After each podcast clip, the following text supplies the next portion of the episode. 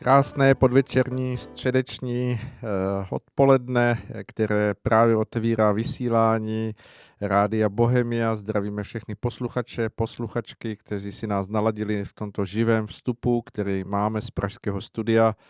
Od mikrofonu vás zdraví Ali Svoboda a přeji vám krásný třetí večer v červnu, který přináší už opravdu letní počasí, mnohde se přehnali bouřky, takže věřím, že máte spojení tak, jak má být a že celé naše vysílání uslyšíte, pokud jste si ho naladili. Pokud budete chtít, můžete si ho poslouchat i z archivního záznamu, který budeme mít na našem rádiu v brzkých dnech po tomto živém vysílání, anebo na YouTube profilu Rádia Bohemia.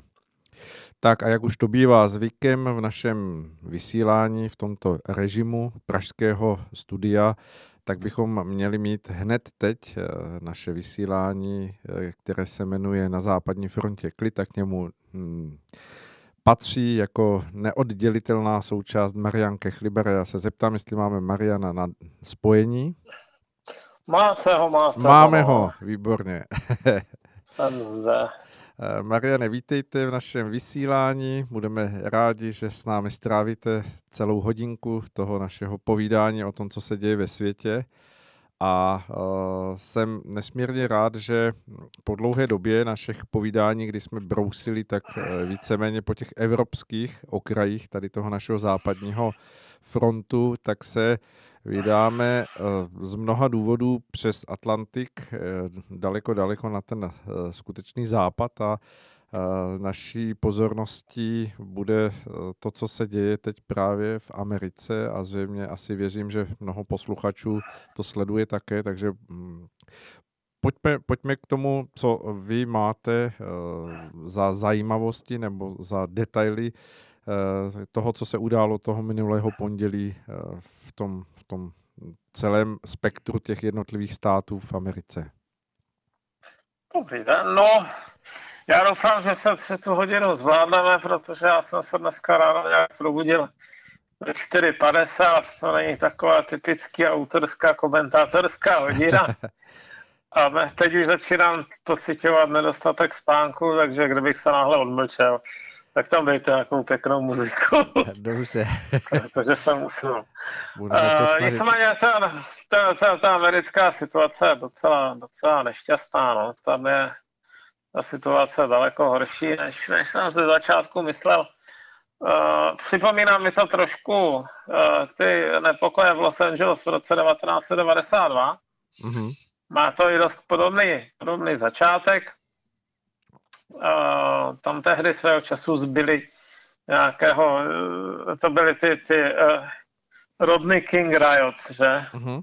Tam, tam došlo k osvobození nějakých policistů a následně kteří byli natočeni z toho, jak, jak, jak mlátí nějakého, nějakého černého řidiče, jestli to byl řidič v tu chvíli, myslím. Mm-hmm, ano. Tak no, nastalo, nastalo peklo, bylo docela, myslím, že bylo asi 30 mrtvých, 60 dokonce se dívám na 63 tehdy. A dokonce tam došlo k nějakým velkým sporům mezi Černochy a Korejci. Mm-hmm. To, to bylo takové, to, to, ty, to ti standardní, standardní obchodníci s rasovými kartičkami najednou nevěděli, co si s tím počít, že? Protože protože uh, nechápali, uh, z čeho se tam ta animozita bere. Byly tam takové ty známé případy, jak ta, jak ta korejská komunita obsadila střechy se zbraněmi v rukou a tak. Hmm. Tak no, ale nebyl, nebyl tehdy teď, internet, teď, no, takže teď... Nebyl internet, no, to. ale vůbec je, víte, co je zajímavé, já si nejsem jistý, do jaké míry se dokáže lidstvo jako úplně zpracovat uh, všudy přítomnost videa, protože si všimněte, jak uh, třeba zrovna záznamy, videozáznamy občas vyvolávají nepokoje i v, u nás, jo. Ano. Nemyslím přímo v České republice, ale třeba když nastane nějaký závažný konflikt uh, v tureckém Kurdistánu, tak je to skoro recept na to, aby se po té, co to někde odvysílají, nebo se to rozšíří někde po Facebooku či jinde, tak eh, aby se poprali i ti Turci a Kurdové žijící někde ve Švédsku, v Německu, v Nizozemsku. Tady tohle je trošku podobný případ. Hmm. Zdánlivě lokální incident, byť teda stál jeden život, tak najednou, když si všimnete, tak se konaly i demonstrace v Amsterdamu a v Londýně a v Paříži. V Paříži ta, což eh, je poněkud překvapivé, řekněme, ale lidi se napodobují. No, každopádně, ty nasilnosti jsou tam velké, jedny z nejhorších za dlouhou dobu. A teď je otázka, jakým způsobem to se potlačit tak, aby, tak, aby to ještě nepřililo uh, do ohně. Jo? Mm-hmm. Je pravda, uh, nemůžeme úplně říct, že americká policie v tom nevině. Uh, to je téma, které dlouhodobě sleduju a ti, uh, on, oni prostě velice snadno používají tvrdou sílu, daleko z nás než, než většině vyspělého světa, což je ale mimochodem konzistentně dlouhodobě podporováno tou tamní politickou vrstvou. A to jak demokraty, tak, tak republikány. Když, když se do toho ponoříte a začnete zjišťovat, eh, v kterých městech a jak, jako jaké mají privilegia policisté, jak snadno můžou třeba střílet, jestli se to někdy zkoumá nebo neskoumá, tak zjistíte, že, že všude mají jako velice významně, významně, eh, jak to říci, volné ruce. Volné ruce, ano. No, no. Jo? no až nastanou takovéhle situace, no. Hmm. Až nastanou takové situace a najednou, najednou to ta policie očividně nezvládá. A pak je otázka, zda nasadit nějakým způsobem armádu, což je víceméně protizákonné, on je nějaký, nějaký eh, dodatek k ústavě, který ale částečně překonal nějakým zákonem asi z roku 1811 nebo 12 takže, takže zatím, zatím se o tom jednoznačně nerozhodlo. Typicky, když byly takovéhle závažné, uh, závažné násilnosti, tak uh, se povolávala Národní garda. Mm-hmm. Ale otázka je, jestli ta Národní garda má v tomhle případě dostatek profesionality. Ono přece jenom, uh, toto jsou situace, kdy i těm lidem v uniformách uh, můžou povolit nervy, pokud na to nejsou cvičení. Takže, takže uh, na potlačování násilných mhm. nepokojů, protože toto není vůbec jednoduchá situace. Nejvíc to schytávají lidi, v těch, kteří v těch chudých oblastech žijí, schytávají to od, od, těch, od těch barbarů, kteří zapalují jo, tam, tam obchody a, uh, auta. Obchody a, a nebyli se tak zhořeli nějaký projekt, který měl poskytnout uh, dostupné bydlení asi 190 rodinám. To, to je naprosto brutální. Hmm. No a když to vezmu, vyrostl jsem, vyrostl jsem na Ostravsku, nebylo hmm. to tam ani omylem takové, ale kdybych tehdy, kdyby tehdy nějaká taková tlupa uh, zapálila prostě uh, panelek, ve kterém jsme žili, kdybych, nedej bože, ještě z Prahy slyšel v Seči jako tamní obyvatel, jak to bylo potřeba, že to, že to nějaké kreativní vyjádření vzteku a podobně. Abych pak takové komentátory bych nenáviděl.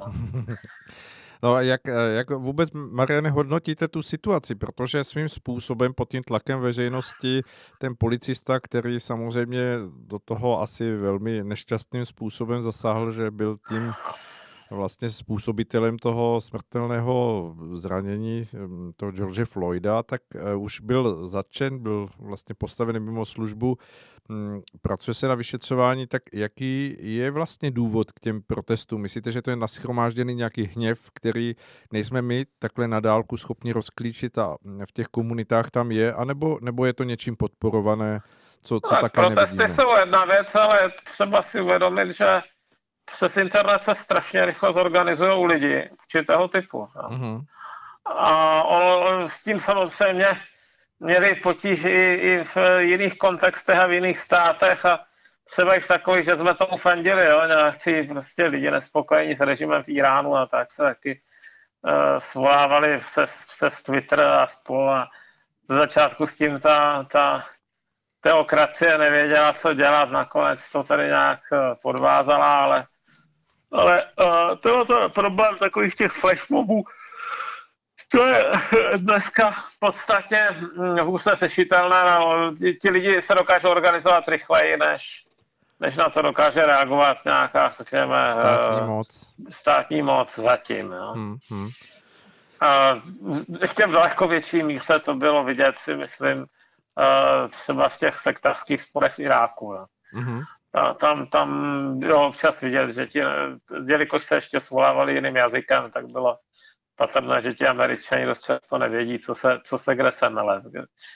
Když se do toho tak zjistíte, že tam opravdu um, rozhodující roli hráli ti kazatelé a ta, ti američani tak nějak skákali podle toho, co se se, se spožděním, co se stalo. No tak ten samý efekt máte tady, se z takovéhle sítě se dá velice snadno a rychle organizovat. Bohužel si myslím, že se to týká i skupin, které se jenom těší na to, až rozpoutají nějaké to násilí. Takže, takže mají náskok. No. Hmm. A Oni jak... si můžou vybrat, kde to zapálí. Ta policie musí hlídat všechno. Samozřejmě. Jak se díváte na to, hm, vlastně ty nepokoje jsou ve více jak 70 velkých městech v Americe, to znamená, když se podíváme na tu mapu, tak je to skutečně plamínek vedle plamínku. A hm, e, reakce těch jednotlivých zpráv měst, ať už to jsou guvernéři nebo ti e, vlastně hm, správci těch městských e, policejních sborů, tak eh, reagují eh, s určitou rozpačitostí, nebo dá se říct, že, že, že tam vzniká jakýsi rozkol mezi eh, tím, jak věci komentuje a přistupuje k ním prezident Donald Trump a jak vlastně potom ta přímo lokální nějaká reakce na to dění. Jak, jak to vnímáte vy? Jak to čtete vůbec tuto situaci? Já si myslím, že hodně těch politiků se bojí. Toto je situace, která, kterou je málo kdo schopen řešit. No, tak Trump je zrovna takový, že, že dvakrát neváhá, než něco udělá, ale, ale i z jeho hlediska použít eh, nějakým způsobem třeba armádu, no to už se dlouho nedělo, no, tak hmm. někdy možná za, za, za anglicko-americké války v roce 1812, ale, ale eh, nasazení armády v USA je, řekněme, právně nejisté a, a nezvyklé. No. Ještě když tak možná honili nějakého mexického banditu v pohraničí, tam kolem roku 1910 se takové věci děly, ale v těch velkých městech ono se nedá přelínout, že ta armáda není na to cvičená úplně. Hmm, samozřejmě. A, oni mají jiné odbornosti, ale ne rozeznávat, kdo je, řekněme, na ulici nebezpečný podněcovatel a kdo je náhodný kolem jdoucí. Hmm. No a když se na to podíváme z hlediska toho, dejme tomu, předvolebního období, eh, myslíte si, že to není příležitost, eh, dejme tomu, těch demokratických měst a těch vlastně lokalit, kde, kde jsou demokraté, guvernéři a podobně, k jakému si nenápadnému okopávání kotníků prezidenta Trumpa? No, to nic nápadného nebude. to se bude dít naprosto nápadně, samozřejmě v rámci předvolební kampaně padají všechny zábrany, to, to je dneska norma v, v sociálních sítích. Ale jak to, jak to skutečně dopadne, to je otázka, no, protože uh, jedna věc je, ti lidi, co jsou hodně slyšet, to jsou často buď lidi nejrozhořčenější, anebo lidi, kteří, řekněme, mají uh, dostatečnou profesionalitu v práci s médií, aby jejich hlas byl slyšet dostatečně daleko. Ale to je jedna věc. A druhá věc je, že, že ti lidi třeba nejsou kdo ví jak početní. Jo. Mm-hmm. Že, že jejich hlasy ve skutečnosti znamenají, řekněme, hodně na, na sociální síti, ale ne při volbách. Já si myslím, že stejně jako to už kdysi charakterizoval ten Nixon, že existuje nějaká mlčící Amerika, mm-hmm. o níž se toho moc nedozvíte, mlčící většina, ale která to rozhodne, která bude muset posoudit, jaká byla reakce těchto guvernérů, o něch guvernérů, toho policejního sboru, onoho policejního sboru, jak moc za to mohl nebo nemohl teda Donald Trump, byl v jejich federálním uspořádání, protože i když uh, on je samozřejmě nejvýš jako nejvyšší státní představitel, tak Spojené státy jsou federace, takže, Samozřejmě, ano. takže jako zrovna z policejní sbory jsou záležitostí nejenom států, ale dokonce i měst. Ano, ano. No, Philadelphia nebo New York mají své vlastní policejní sbory. To u nás si ani neuvědomujeme, že kromě toho jsou nějaký ti state troopers, kteří se starají hlavně o, o dálnice a spol, takže jsou městské policejní sbory, které se starají právě jenom o fungování měst. Jo? Takže, takže první, nejde úplně spravedlivě všecko házet na prezidenta. To je federativně uspořádaná země, která má hromadu jiných zodpovědných lidí. Uh-huh. A to, na co jste upozornil, strašně moc jich jak si neví, uh-huh. jak reagovat a, a chodí kolem toho jako kočky kolem horké kaše.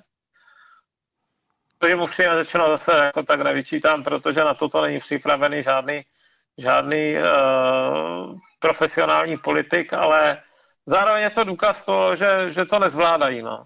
Hmm. Protože, protože jako lidi si stěžují na to, že Trump eh, psal o tom, že se že when looting start, shooting start, že to barbarské, ale ono nechat sádit takovéhle jedince jako s, s molotov koktejly, na tom nic civilizovaného není.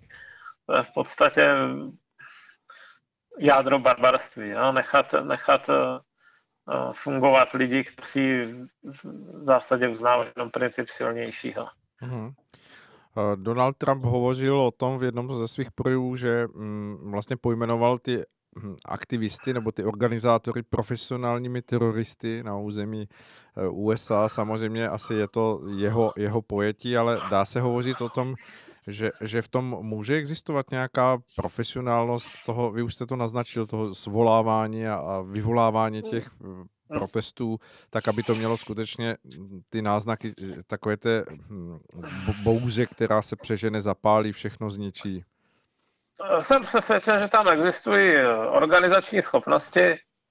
Nevím, kde slovo profesionál je asi možná silné, asi žádná škola na to není, myslím, která vychovávala, která by vychovávala cíleně, cíleně násilníky organizované ale uh, je zajímavá otázka, kolik těch lidí, kteří se to účastní, vlastně nemají, nepatří přímo k těm postiženým. To, uh, jestli se to účastní třeba nějací radikálové, kteří v tom vidí příležitost poškodit uh, zemi, kterou nemají rádi. No.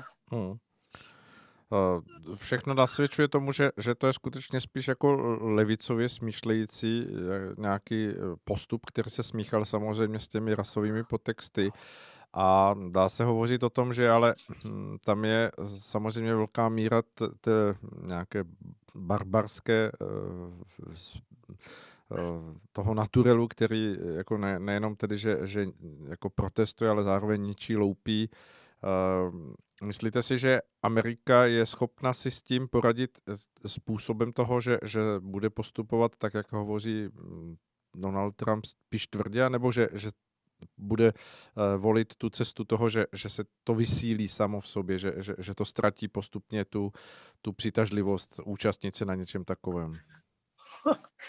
Já si myslím, že nejvíc to bude ovlivněné takovýma věcma, jako je počasí.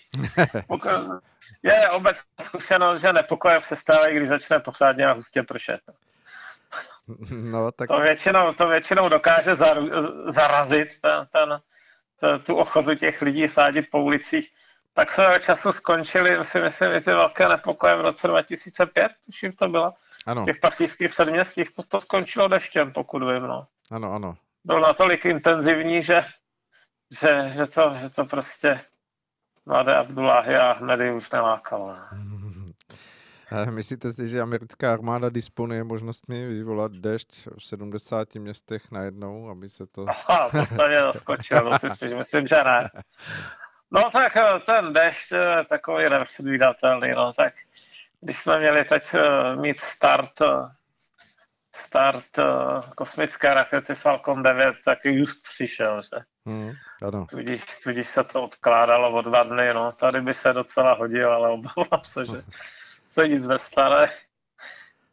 Hmm, eh, z toho, z toho postoje um, vůbec těch dvou hlavních kandidátů, um, Donalda Trumpa a Joe Bidena, uh, dokážete vy z toho odečíst jako to, kdo se tím svým přístupem nakonec mm, pro ty voliče ukáže jako, jako mm, moudřejší nebo prozíravější, že to ocení. Ono samozřejmě teď se to asi dá těžko posuzovat, ale... Uh... se nedá v podstatě. Mhm. podívejte, zatím, zatím je to tak, že bez ohledu na to, co se dělo s jednou velkou výjimkou, tak ta Trumpova, ta Trumpova podpora se pořád pohybovala kolem těch 45%. Mm-hmm, ano. Ta jedna velká výjimka, kterou si vybavuji, byla v době, kdy se pohádal se svými kolegy nebo naopak s opozicí v kongresu a kdy došlo k takovému tomu shutdown, mm-hmm. kdy se zavřely různé, různé úřady protože, a instituce, protože nebyl platný rozpočet. Tomu se říká government shutdown v, v Americe, stává se to. E, většinou to trvá pár hodin až dnů, za toho Trumpa to bylo docela dlouhé. A mm-hmm. tehdy jedinkrát si pamatuju, že klesl asi pod 40%. Jo že to mhm. bylo asi 35 nebo něco takového. Teď, teď eh, to přesně úplně z hlavy nevím, ale, ale tam byl, tam byl významný zub. To už vadilo jeho lidem, to vadilo jeho podporovatelům, nemohli si vyřídit věci, nemohli zajít do muzea, do Národního parku, protože ono se to týkalo i Národních parků, tudíž, eh, tudíž byli uh, nespokojení. Uhum. Ale jinak od té doby, ať se děje, co se děje, vyšetřování, nevyšetřování, spor s Ruskem, spor s Čínou, tak, tak ta Trumpová popularita byla pořád v poměrně úzkém rozmezí pár procent. Nelišila se nějak od, té, od okamžiku, kdy se dostal k moci.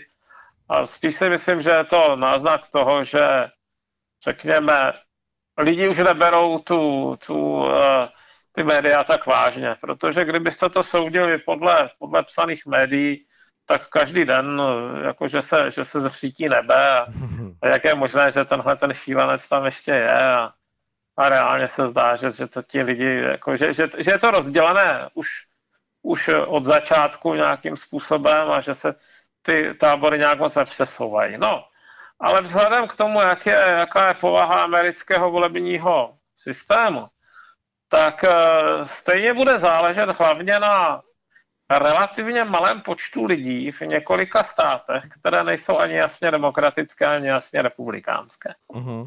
U, u těch států jako Kalifornie nemá vůbec v podstatě pro tu opoziční stranu smysl, aby, aby ti lidi chodili k volbám. Uh-huh. A to je eh, tím pádem, eh, ty, ty si může, dejme tomu, každá ta strana počítat za víceméně jisté ale uh, to, co koho nemají jisté, jsou takové ty státy jako Iowa, kde může vznikat, kde někdy hlasují pro republikány, někdy pro demokraty. Tomu se říká swing states a tam se koncentruje tam se koncentruje kampaň. Mm-hmm. A když se ta kampaň tady koncentruje tam peněžně, když to i, i aktivitou, když to člověk sleduje, tak jednoznačně je taková mapa, která tuším jako na každý milion dolarů utracených za kampaň udělá jeden dolárek na mapě USA a úplně jasně vidíte, jak se to hustě koncentruje na Floridě a v několika dalších místech.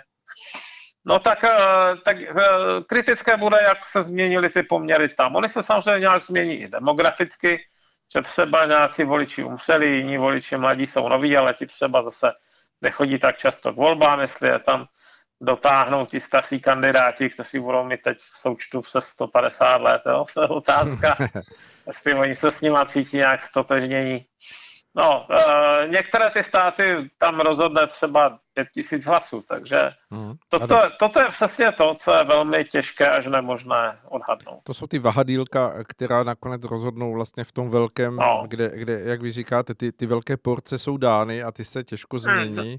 a bude záležet vlastně na těch ma- malinkých vahadílkách. Konec konců ten film, kde, kde ten jeden rozhodující hlas, eh, asi eh, posluchači si ho uvědomují, že, že byl velmi zajímavým výstižným momentem, jak jako poměrně malé množství lidí nakonec rozhoduje vlastně o tom celkovém směřování. Hmm. Uh, tak. Mariana, dáme si eh, písničku a pak budeme pokračovat. Ano? Ano. Dobře, nádherná písnička od Jiřího Grossmana z času Semaforu. Uh, Mariane, slyšíme se? Jsme napřímo? Ještě se Výborně. Eh, co myslíte, co by si zpíval Donald Trump, komu by záviděl on, když by si zpíval s námi eh, tady tu skladbu, která teď dozněla? Eh, myslíte si, že může závidět třeba mm, prezidentu Putinovi nebo někomu, kdo, kdo by teoreticky mohl mít silnější postavení než on? No, nad tím jsem nedám. Já mám pocit, že Trump je takový člověk, který je natolik soustředěný sám na sebe a svůj, svůj kariéru, že, že se moc ne, neohlíží po životech ostatních a k tomu patří ta, ta, ta nezávidění. A závi, podle mých zkušeností si myslím, závisí většinou provozují ti, kteří, kteří se cítí nějak méně ceně. No. Mm-hmm. Tahle, ten, tahle ten člověk, který celý život něco dělal, že, že jako může být vtistek, ale, ale u něj moc nečeká. Uh-huh. Uh, Marian, malinko nám zlobí telefon, nevím, jestli um, máte pořád plný signál, zkuste, když tak nějak se uh, zahýbat, jestli, jestli to je uh, na vašem no. přijímači nebo ne. A... No, tak jsem to pohnul, ale ještě, že jsme v té postele vstávali. ale byl jsem v ní už předtím, se ani o 5 takže tak uvidíme, jak dlouho nám vydrží signál. Já zkusím teď ještě eh, takovou fabulaci. Eh, nemyslíte si, že ve výsledku to, co se děje teď, a vypadá to skutečně, je to nazýváno hrozící občanská válka, revoluce a podobně, nakonec eh, prezidentu Trumpovi nepomůže, protože ono to docela vymazalo to, co se vlastně všechno rozvíjelo za úvahy debaty o zvládnutí Ameriky té Eh, koronavirové eh, epidemie, která se tam rozmohla do poměrně velikých eh, rozměrů, protože takřka 2 miliony Američanů se nakazilo koronavirem. Nemyslíte si, že, že na, naopak toto nakonec může tím, že to jakoby překryje celou tu událost, nebo aspoň teď ji překrývá, mu pomoct v tom, že, že by se mohly ozývat hlasy, že se nezvládlo to, to vlastně ta epidemie tak, zdá se, že technické problémy byly odstraněny. Mariane, slyšíme se? Slyšíme se snad aspoň dočasně, jsem eh, odstraněný. Výborně, vypadá, že jste unavený nejenom vy, ale i váš telefon, nebo to... Ne, síť, já jsem ne. zavadil tlačítko, to Aha, je. Dobře. Ta sluchátka, která má mají takové nenápadné tlačítko, a to tlačítko, když když na ně zatlačíte, tak uh, se zavěstí. No. Takže Dobře, tak výborně. To se mě bohužel stalo. A nevím, jestli jste... A co se chtěl vrátit otázce, já teda nepovažuji rozvoj občanské války za některá reálnou, k tomu potřebujete organizované dvě strany. Ano. Uh, tím nemyslím organizované v tom smyslu, že se dokážou někde v určitou hodinu sejít a zapálit obchod, ale v tom smyslu, že by si dokázali dodávat, vytvořit nějaké, nějaké uh, dodavatelské řetězce na zbraně a vybavení a podobně.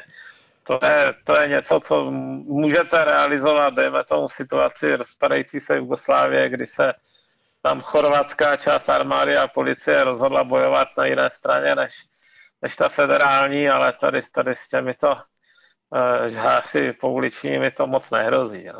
Mm-hmm. Co hrozí, jsou teda jako obecná, obecná, obecná nespokojenost. No.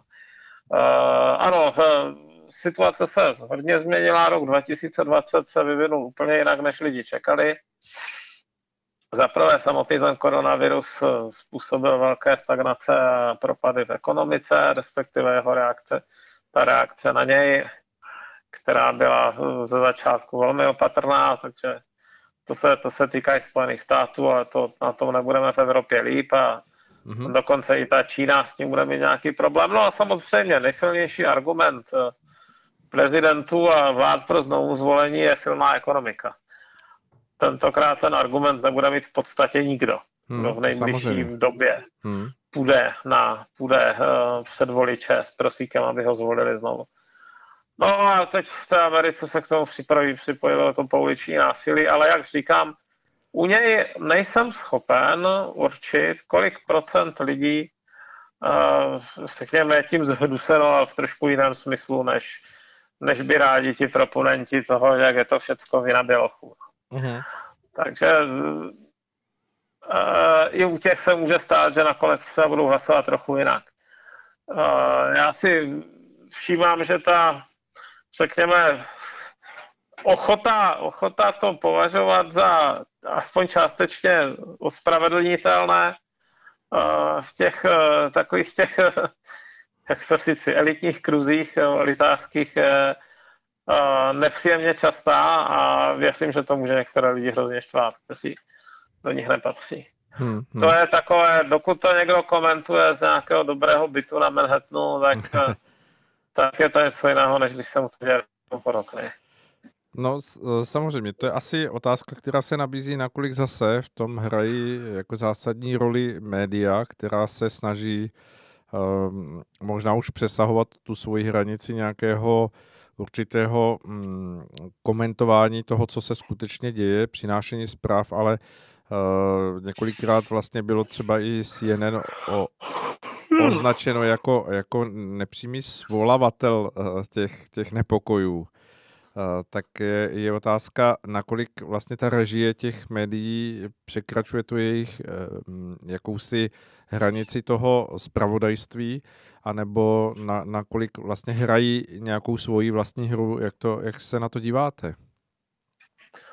No tak, eh, jsou to také jenom lidi, taky mají nějaké názory. V těch mediálních bublinách dneska převažuje demokratická strana docela výrazně, zvlášť na tom Eh, východním pobřeží. Existují takové ty krásné teorie, že profesionál to přece nemůže nechat znát ve své práci, ale tomu já moc nevěřím. Mm, to, to je, si myslím, nerealistický požadavek na člověka. A jiná věc je, že prostě žijeme v éře, kdy důvěra v instituce poklesla, a týká se to jak politiků, tak struktur, tak médií a teď je otázka, jestli teda poklesla za pra...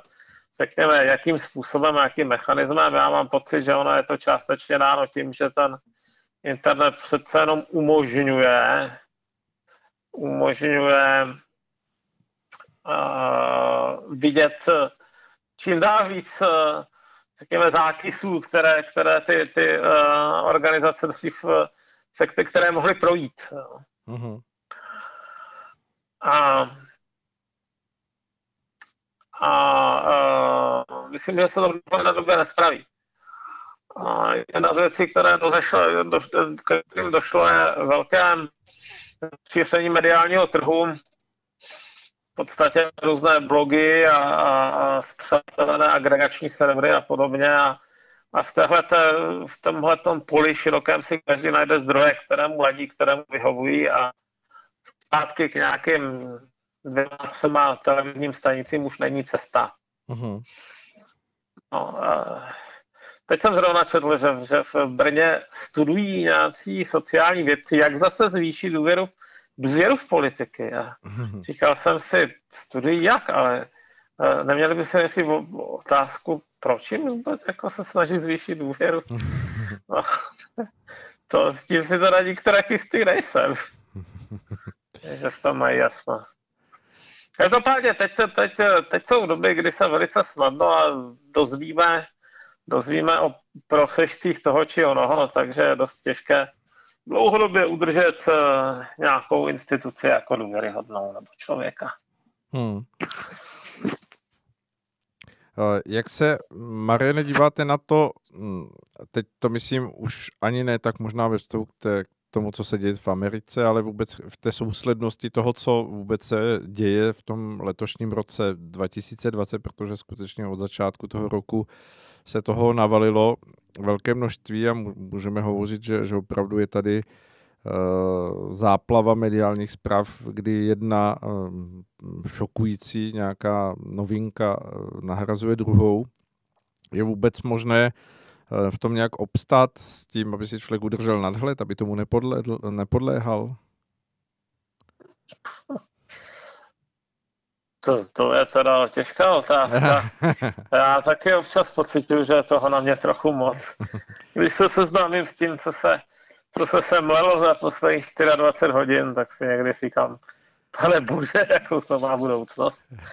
No, to, víte co, člověk nesmí u té politiky být pořád. To se mi říká, když já, já o ní píšu dost často, ale, ale je potřeba se od ní občas odtrhnout a jít někam do lesa a nemyslet na to, že, že se zrovna někde v, v v Minneapolis snaží, snaží někdo zapálit uh, půlku města. Dobře, tak... Po... To je jedna z té, víte co, ten internet přece jenom, on jak ten svět zmenšil, to je pravda, on ho zmenšil, ale zároveň, zároveň to znamená, že jsme zatíženi starostma, které nejsou naše. Ano, je to tak. Hmm. To jste asi vystihl, protože to přiblížení toho celého světa přes tu obrazovku je, je daleko intenzivnější, než to člověk vnímal do, do, ještě do nedávné doby. Ale abychom tedy se uh, drželi, dejme tomu aspoň toho vyvážení nějakých uh, pozitivních zpráv, tak vy jste už to uh, zmínil, že v těch nedávných dnech se podařilo vlastně v Americe Eh, udělat jakýsi průlom v té, v té kosm, kosmické vědě, nebo eh, respektive ono to bylo několik prvenství a mm, jedna z těch eh, zajímavostí je to, že, že vlastně odstartovala s posádkou soukromá vesmírná loď. Já se přiznám, že když jsem tu zprávu četl, tak jsem si vybavil film Vetřelec, který jsem viděl už možná nějakých 30 let naspátek, to byl ten první díl, takový ten průlomový, eh, kdy mm, mě překvapilo v tom kyně, když jsem se díval, protože tehdy to pro mě bylo hodně nepředstavitelné, že, že se jednalo o soukromý projekt, že ti eh, kosmonauti nebo ti, kteří tam bojovali pak s, s tou obludou, takže byli vlastně soukromí zaměstnanci e, společnosti a teď se dostáváme do té role, že, že se to opravdu děje v přítomnosti. Vnímáte to vy jako průlom, jako něco, co by mohlo být zásadní? Je, já si myslím, že ano. Tam jde o to, že ten projekt eh, se od těch předešlých lišil, no, dvě věci. Eh, samozřejmě, eh, soukromé společnosti vždycky pracovaly v Americe na, na kosmickém průmyslu, ale bývaly dřív takovým specifickým způsobem mikromanežovány to, tou státní agenturou, která ale nahlížá do těch nejmenších detailů mm-hmm. každého sešení a ono to způsobovalo nějaké problémy. Ten největší byl asi ten, že to bylo uh, to pak rozprostřeno po celých Spojených státech. Jakmile něco uh, odsouhlasí, dejme tomu Senát nebo Kongres, tak uh, tam jsou zástupci z celých Spojených států amerických. Že? Uh-huh, ano. Když, už je to, když už je to velká zakázka, tak uh, oni to musí nějak doma prodat a myslím, se to prodává tím, že vzniknou nová pracovní místa. A když už vzniknou nová pracovní místa, tak aby teda vznikla pokud možno všude, když je to federální stát, a, a tímhle způsobem vznikají hrozně složité logistické řetězce, které jsou neefektivní. Mm. Ten samý problém mimochodem máme tady některé ty evropské projekty, jak Airbus, tak, eh, tak eh, Ariane Space. Mm. Jo? Mhm.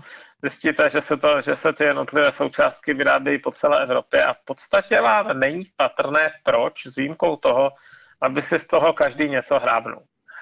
Ale ty, ty logistické řetězce, kdy něco se musí letecky převést tam, pak se to přeloží na loď, doveze se to do přístavu, pak se to ještě rozkouskuje po železnici dál, ty jsou strašlivé. Hm, je to takové RV, no, RVHP nové doby. No, to je, jak říkáme, jo, to, je, to je prostě nemoc federativních struktur.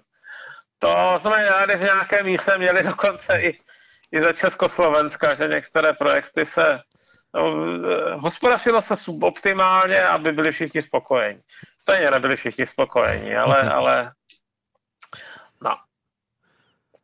A teď máme, teď máme uh, tedy situaci, kdy ta NASA řekla, že nebude do toho, nebo bylo jí to víceméně doporučeno z hůry, aby do toho nezasahovala nějakým způsobem intenzivně a deta- detailně, ale aby si tu službu, řekněme, objednala jako celek a, a řekla, tyto bezpečnostní testy to musí uh, splnit a, a uh, když to splní tyto testy, my si u vás tak říkají, objednáme letenku. Uh-huh.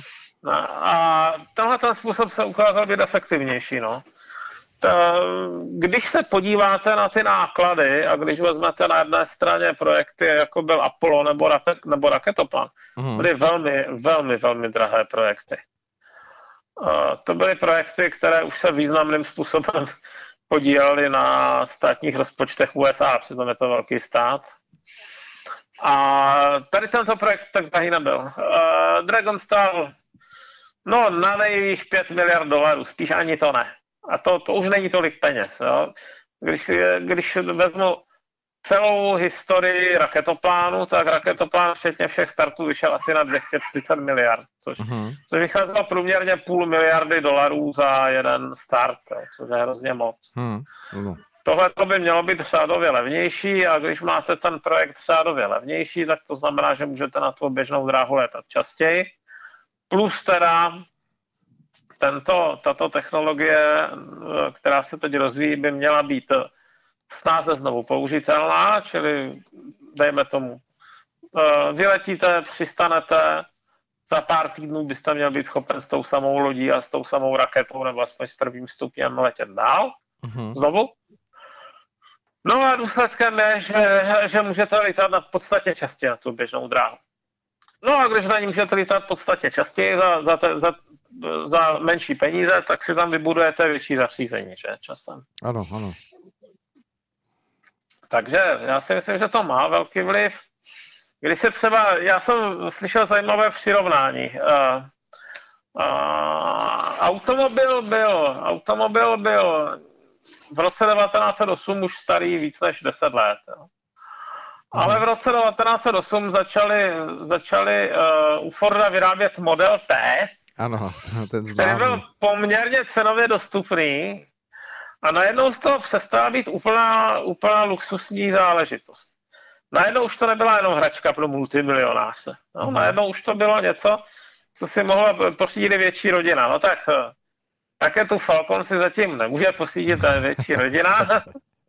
to nevím, jestli toho se dočkáme, ale, ale eh, přece jenom je to řádově, ale tím myslím o dva řády někde jinde než ty, než ty minulé projekty.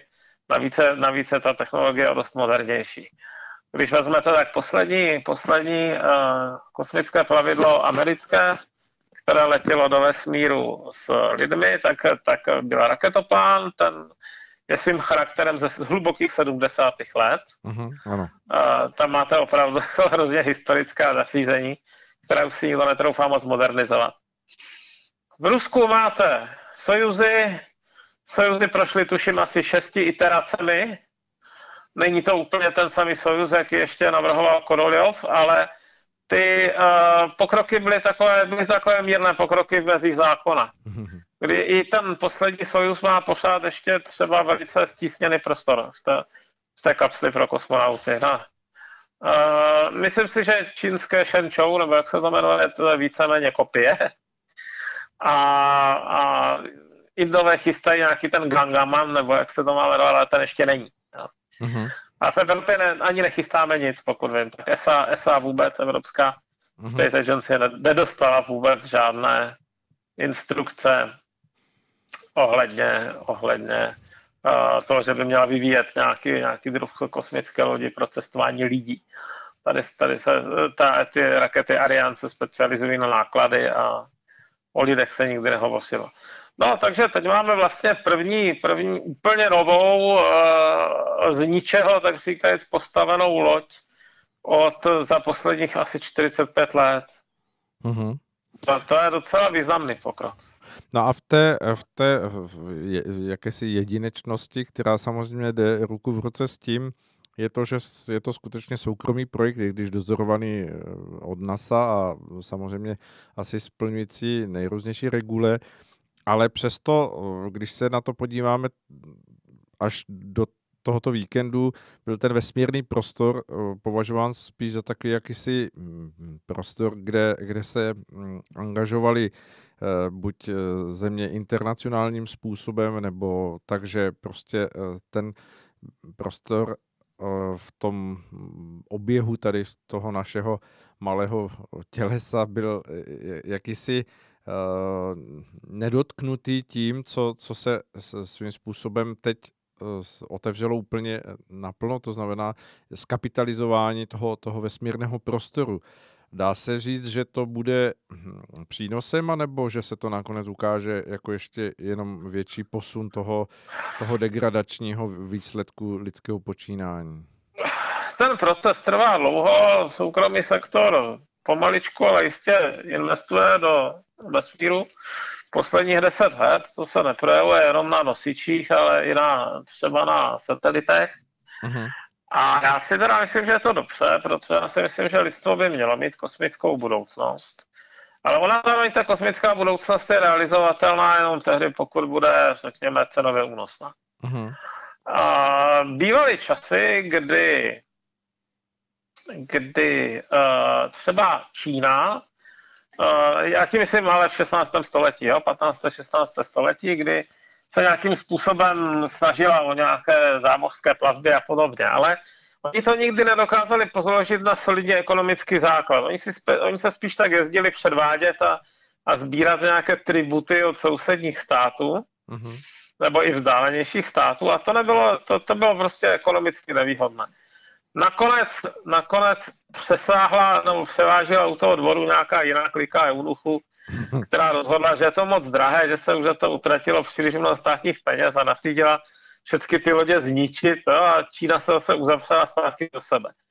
A na těch borcích převládli Evropani, nejdřív Portugalci, Španělé, pak, pak uh, Francouzi, Holanděni a Angličani. Hmm.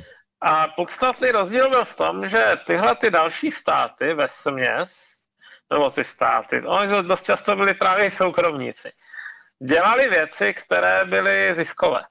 Mm-hmm. Takže u nich nehrozilo, že z ničeho nic zavřou, zavřou tak říkajíc, doky a, a spálí uh, svoje lodě a vrátí se zpátky do... Jo? Bylo by to pro ně neefektivní. A tímhle způsobem teprve uh, konečně vznikla nějaká celosvětová civilizace. Tímhle způsobem se dostali do kontaktu jednotlivé kontinenty a spolu. No a důsledkem je dlouhé, o mnoho století později se tady vybavujeme po telefonu, neměli se za kterou byl vyrobený v Jižní Koreji. No. Mm-hmm. Tak, tak, tak eh, to všechno začalo někde od eh, portugalských obchodníků, kteří zjistili, že na tom cestování do ciziny lze vydělat. Hmm. No a... Kdyby na tom prodělávali, tak to nechají, že prodělečné aktivity si nikdo nemůže dovolit příliš mnoho. Když to přeneseme do toho vesmírného prostoru, tak eh, nehrozí tam nějaká kolonizace eh, toho typu vlastně jen, jen v jakémsi vyšším řádu eh, toho, co se svým způsobem nakonec projevilo i, i jakoby negativními záležitostmi. Vy třeba teď můžeme vidět tu Ameriku v tom, v tom vlastně multikulturním nastavení. Eh, nedá se hovořit o tom, že se jenom přenese jakoby o jakýsi řád výš ta nezralost lidstva, která možná eh, technicky dospěla do té roviny, ale, ale morálně nebo nějakou jakousi určitou rovinou to, té zodpovědnosti na to, na to stále jako nedosahuje? Může se to stát, no. Ale já bych osobně čekal, že se tam přenese ten klasický mocenský konflikt. To znamená, že v tomto případě to bude, budou Spojené státy versus Čína. Uh, protože, protože toto je zase vliv ve vesmíru bude velmi důležitý jak z hlediska měkké, tak tvrdé moci. Uh-huh. Podobně jako byly dřív, eh, řekněme, eh, schopnost dosáhnout eh, letecké převahy a ještě předtím schopnost postavit velké loďstvo. A a, a to je to, to je ten souboj, který teď můžeme bezprostředně čekat. Ono se, musíme si uvědomit, že ty, ten vesmír, sice vesmír jako celek je obrovský, ale ten prostor na těch běžných drahách kolem planety Země zase tak obrovský není. Vy nesmíte uh, dávat ty satelity příliš těsně vedle sebe. Jim by pak hrozilo, že se srazí. A při té srážce to může být dost špatné, protože když se srazí dva satelity, tak nejenom, že se zničí navzájem, ale nebo s velkou pravděpodobností, ale ještě z toho bude oblak dalších trosek, které jen tak nezmizí, které budou taky nějakou dobu na té běžné dráze se trvávat. A ty můžou ničit další satelity a, a může vzniknout pekelná setězová reakce. Hmm. No, ono Takže se... to znamená, no. že je vhodné od sebe ty tělesa držet v odstupu no, jednoznačně. A, a to znamená, že ta kapacita je omezená. No. Kdo si přijde, ten si v mele, asi těžko jen tak zničíte nějakým, nějakému jinému státu satelity, to by bylo vyhlášení války v podstatě. To znamená, že teď bude nějaký souboj, myslím si, jako byl souboj svého času o, o dejme tomu rozdělení Afriky tam koncem 19. století, tak, tak teď bude souboj o rozdělení oběžných dráh. No, tak na oběžné dráze aspoň chvala bohu nejsou žádní domorodci, takže za sto let nám nikdo nebude vyčítat za tročení Marťanů. Hmm, tak, ale potýkáme se vlastně už s těmi důsledky teď, protože už, dejme tomu, se hovoří o astronomickém smogu, to znamená, že, že, že se vlastně přezažuje ten, ten uh, jakoby vzhled té, té vesmírné oblohy pro zkoumání vesmíru tím, že vlastně co chvíli se tam objeví vláček nějakých satelitů, který běhá dokola jak na Matějské pouti.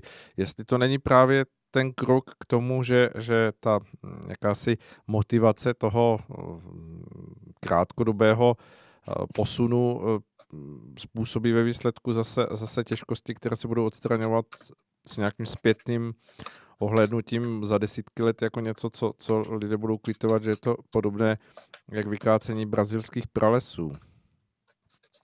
No, myslím si, že uh, astronomické pozorování z povrchu planety bude čím dál obtížnější, ono těch těles prostě bude přibývat.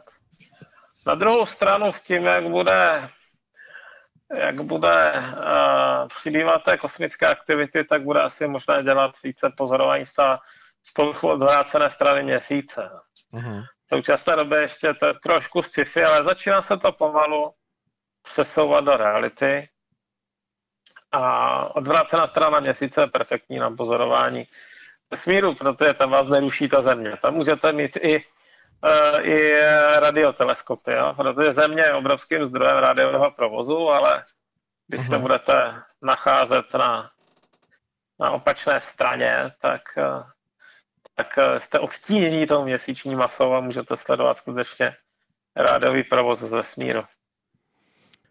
To se dostáváme zase k velké otázce toho, jestli vlastně návštěva mm, vesmíru eh, toho, toho prostoru na měsíci uh, lidmi jako posádkou je, je ještě pořád jakoby mm, tak nedostupná nebo se stane v nějakém výhledu právě pod vlivem těchto úspěchů Eh, dosažitelnou a nepřenese se víceméně ta kolonizace na, na samotný měsíc? Uh, no já jsem velmi zvědavý, jak teď bude probíhat uh, naše soužití na měsíci, protože je to zdaleka nejbližší velké kosmické těleso, nepočítáme-li nějaké, nějaké meteority, meteory, které jsou venku, a je to, eh, letíte tam, dejme tomu, za tři dny v současné době, no v současné době s běžnou raketovou technologií. A možná, že někde kolem pólů jsou zásoby vody, to se neví úplně přesně, možná. Uh-huh. Ale uh, pokud tam jsou, tak by se tam usadit dalo, ale už tady je možnost, že bude nějaký souboj o to, kdo ta místa třeba s, to, s, to, s tím větším množstvím vody obsadí. Jo. Protože většina, většina měsíce je docela suchá. Čili uh, jestliže a, a člověk vodu k životu potřebuje a voda je poměrně těžká. Nedá se tam jen tak vozit, nebo jenom ne v dostatečném množství na to, aby se tam uživila nějaká větší kolonie, nedá se tam to takhle jen tak dopravovat z Evropy, eh, z Evropy, z, z, z země koule. Za mě, takže, takže místní zásoby, místní zásoby vody budou uh, velmi zajímavé. Nechci říct lukrativní, ale spíš to bude jako podmínka pro život a považuji, považuji za možné, že už i o toto se povede nějaký sice nekrvavý, ale přesto dost tvrdý souboj. Hmm. Dobře, tak uvidíme, jak se ty věci budou vyvíjet, protože samozřejmě mm, v tom všem klokotu zpráv toto proběhlo a ne asi každý si eh, tohoto významného momentu všiml a zaregistroval, ale zřejmě asi jsme na Prahu nějakého nového vývoje tady této etapy dobývání vesmíru, tak eh, uvidíme, co přijde. Jsem, v tomhle jsem opatrný optimista, no. Mm-hmm. Ale já si myslím, že k tomu povedou i ty, i ty čínsko-americké zhoršené vztahy. Oni to, to soupeření mezi mocnostmi bylo pro technický vývoj vždycky uh, silným akcelerantem. Hmm. Dobře, tak zdá se, že končíme spíš, že bychom náš pořád mohli nazvat na vesmírné frontě klid, Doufejme, že zatím teda klid. Tam je živo, no. Každopádně, Mariane, moc děkuji za váš vstup a mm, budeme se těšit, se že, že zase uh, přijdeme pro naše posluchače za 14 dní s novými zajímavostmi a s novými postřehy, které nabízíte tím svým obdivuhodným studováním všech možných souvislostí, které mnoha lidem unikají. Takže velmi děkuji za, za, za váš čas a budu se těšit na slyšenou. Naslyšenou. Naslyšenou.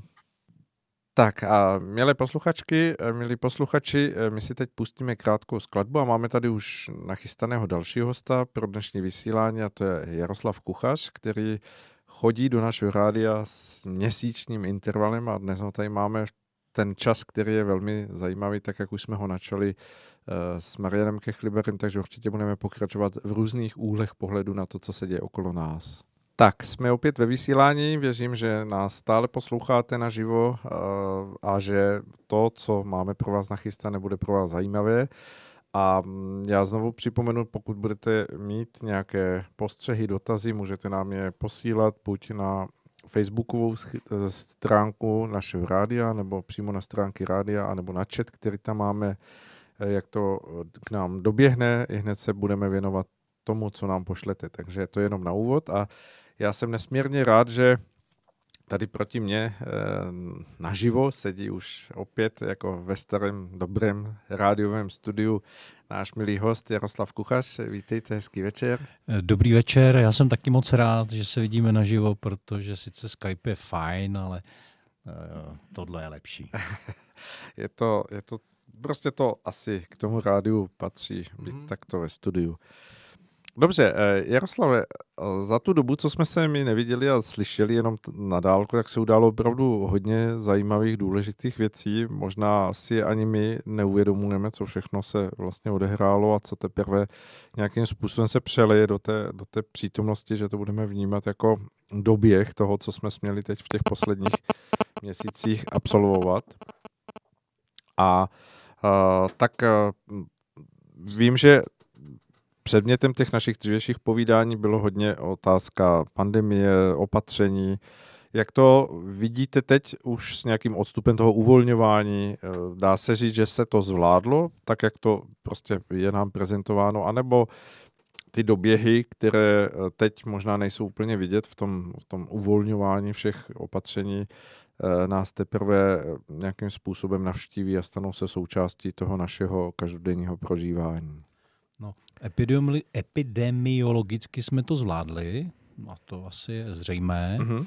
A minimálně teda Česká republika a spousta dalších zemí. Slovensko. Slovensko, tak. Mm. Samozřejmě jako Brazílie, Rusko, Mexiko, Chile, tam, Chile tam, tam je to teď, tam je kulminac, kulminační vlna v tuhle chvíli. Uh-huh. Tak ty, ty se ještě prožívají své.